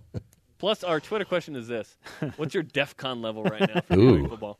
Remember, Ooh. one is One's- severe. One Yeah. is the worst. One is nuclear war is imminent. Ooh, Okay? wow. Five is, Whatever. you know, uh, Bob, Mar- Bob Marley's playing music for everyone. Status quo. Yeah. everyone's good. Yeah, that's definitely DEF CON 3. 2. DEF CON 2. Okay. Or you're DEF CON 2. Yeah. If I have a cougar tail, I'm a 3. Okay, Are DEF CON re- 2. When you want to look at like actual U.S. history, DEF CON 2 was the Cuban Missile Crisis. Matt. Yes. Are That's you at pretty- that point? Yeah, pretty- it's a lot you like at that. that point? No, I'm not. I'm actually not personally, but I've had friends that, you know, seemed like this was the end. Oh, there are a lot of BYU fans that are at nuclear war is imminent DEF CON 1. Guys. Here's, here's my worst tease of the day. Ready? yeah. My answer may surprise you. Ooh. That's Oh, my bad tease. That's your bad tease. That That that was was a segment called Bad Teases. yeah, that Glad was we got that out of the way. that was a really really Coming bad up tease. next, It something may- about BYU sports. Sports conversation in next. English. Well, guys, it sounds like a great show. I uh, wish we could just. I know we got to let you go. I'd just love to keep talking to you until your show starts, but I know you've got to wax on and wax off. Uh, great guys. Um, by the way, again, they too are celebrating Cheeseburger Day. So today is the day that you got to get the cheeseburger on. Take those kids, pack them into the car, celebrate the Well, love at of McDonald's, cheeseburger. you can buy a Krusty Burger with cheese, right? But they don't call it a Krusty Burger with cheese. Get out. Well, why do they call it? A quarter pounder with cheese. Quarter pounder with cheese? Well, I can picture the cheese, but, uh, do they have crusty, partially gelatinated, non-dairy gum-based beverages? Mm-hmm. They call them shakes. Shakes. No, no, what you getting? Ah, The Simpsons. They also celebrate Cheeseburger Day. Today, uh, there are many theories to the beginning of cheeseburger dating back to the 1920s. Uh, some say it started in Pasadena when they invented the cheeseburger in 1926. Uh, uh, um, a guy named Lionel Sternberger invented it apparently at his father's Pasadena sandwich shop, The Right Spot, but also other places. For example, theories from L.A., Louisville, Kentucky, Norm, uh, to Illinois, Denver, Colorado. They're all claiming a little bit of the prize. Anyway, let's get to our hero story uh, today. The hero is a janitor that helped stop a gunman during a school shooting near Spokane. Police say janitor helped stop the gunman. During, during the shooting on Wednesday, south of Spokane, one student was shot and killed. Three others were hospitalized in the shooting at Freeman High School. Thursday, Sheriff Ozzie uh, Knezovich said that the custodian at the school helped detain the shooter. Shots were fired about 10:15 a.m. Police say the gunman was a student of the school. The student killed in the shooting walked up to the gunman, police said, and tried to stop him. And uh, the custodian, Joe Bowen, is credited with helping stop the gunman. Uh, those are rare people, Sheriff Ozzie Knezovich said on Thursday. Knezovich said Bowen confronted the gunman, got him to the ground, and kept him there. He wants no recognition for what he did. Knezovich said, commending Bowen's actions and calling him a true blue hero. So he's the hero of the day on the Matt Townsend Show. And that is our program, my friends. We uh, will always be here Monday through Friday, 9 to noon for you to help you get through life in the best, healthiest way possible. BYU Sports Nation is up next.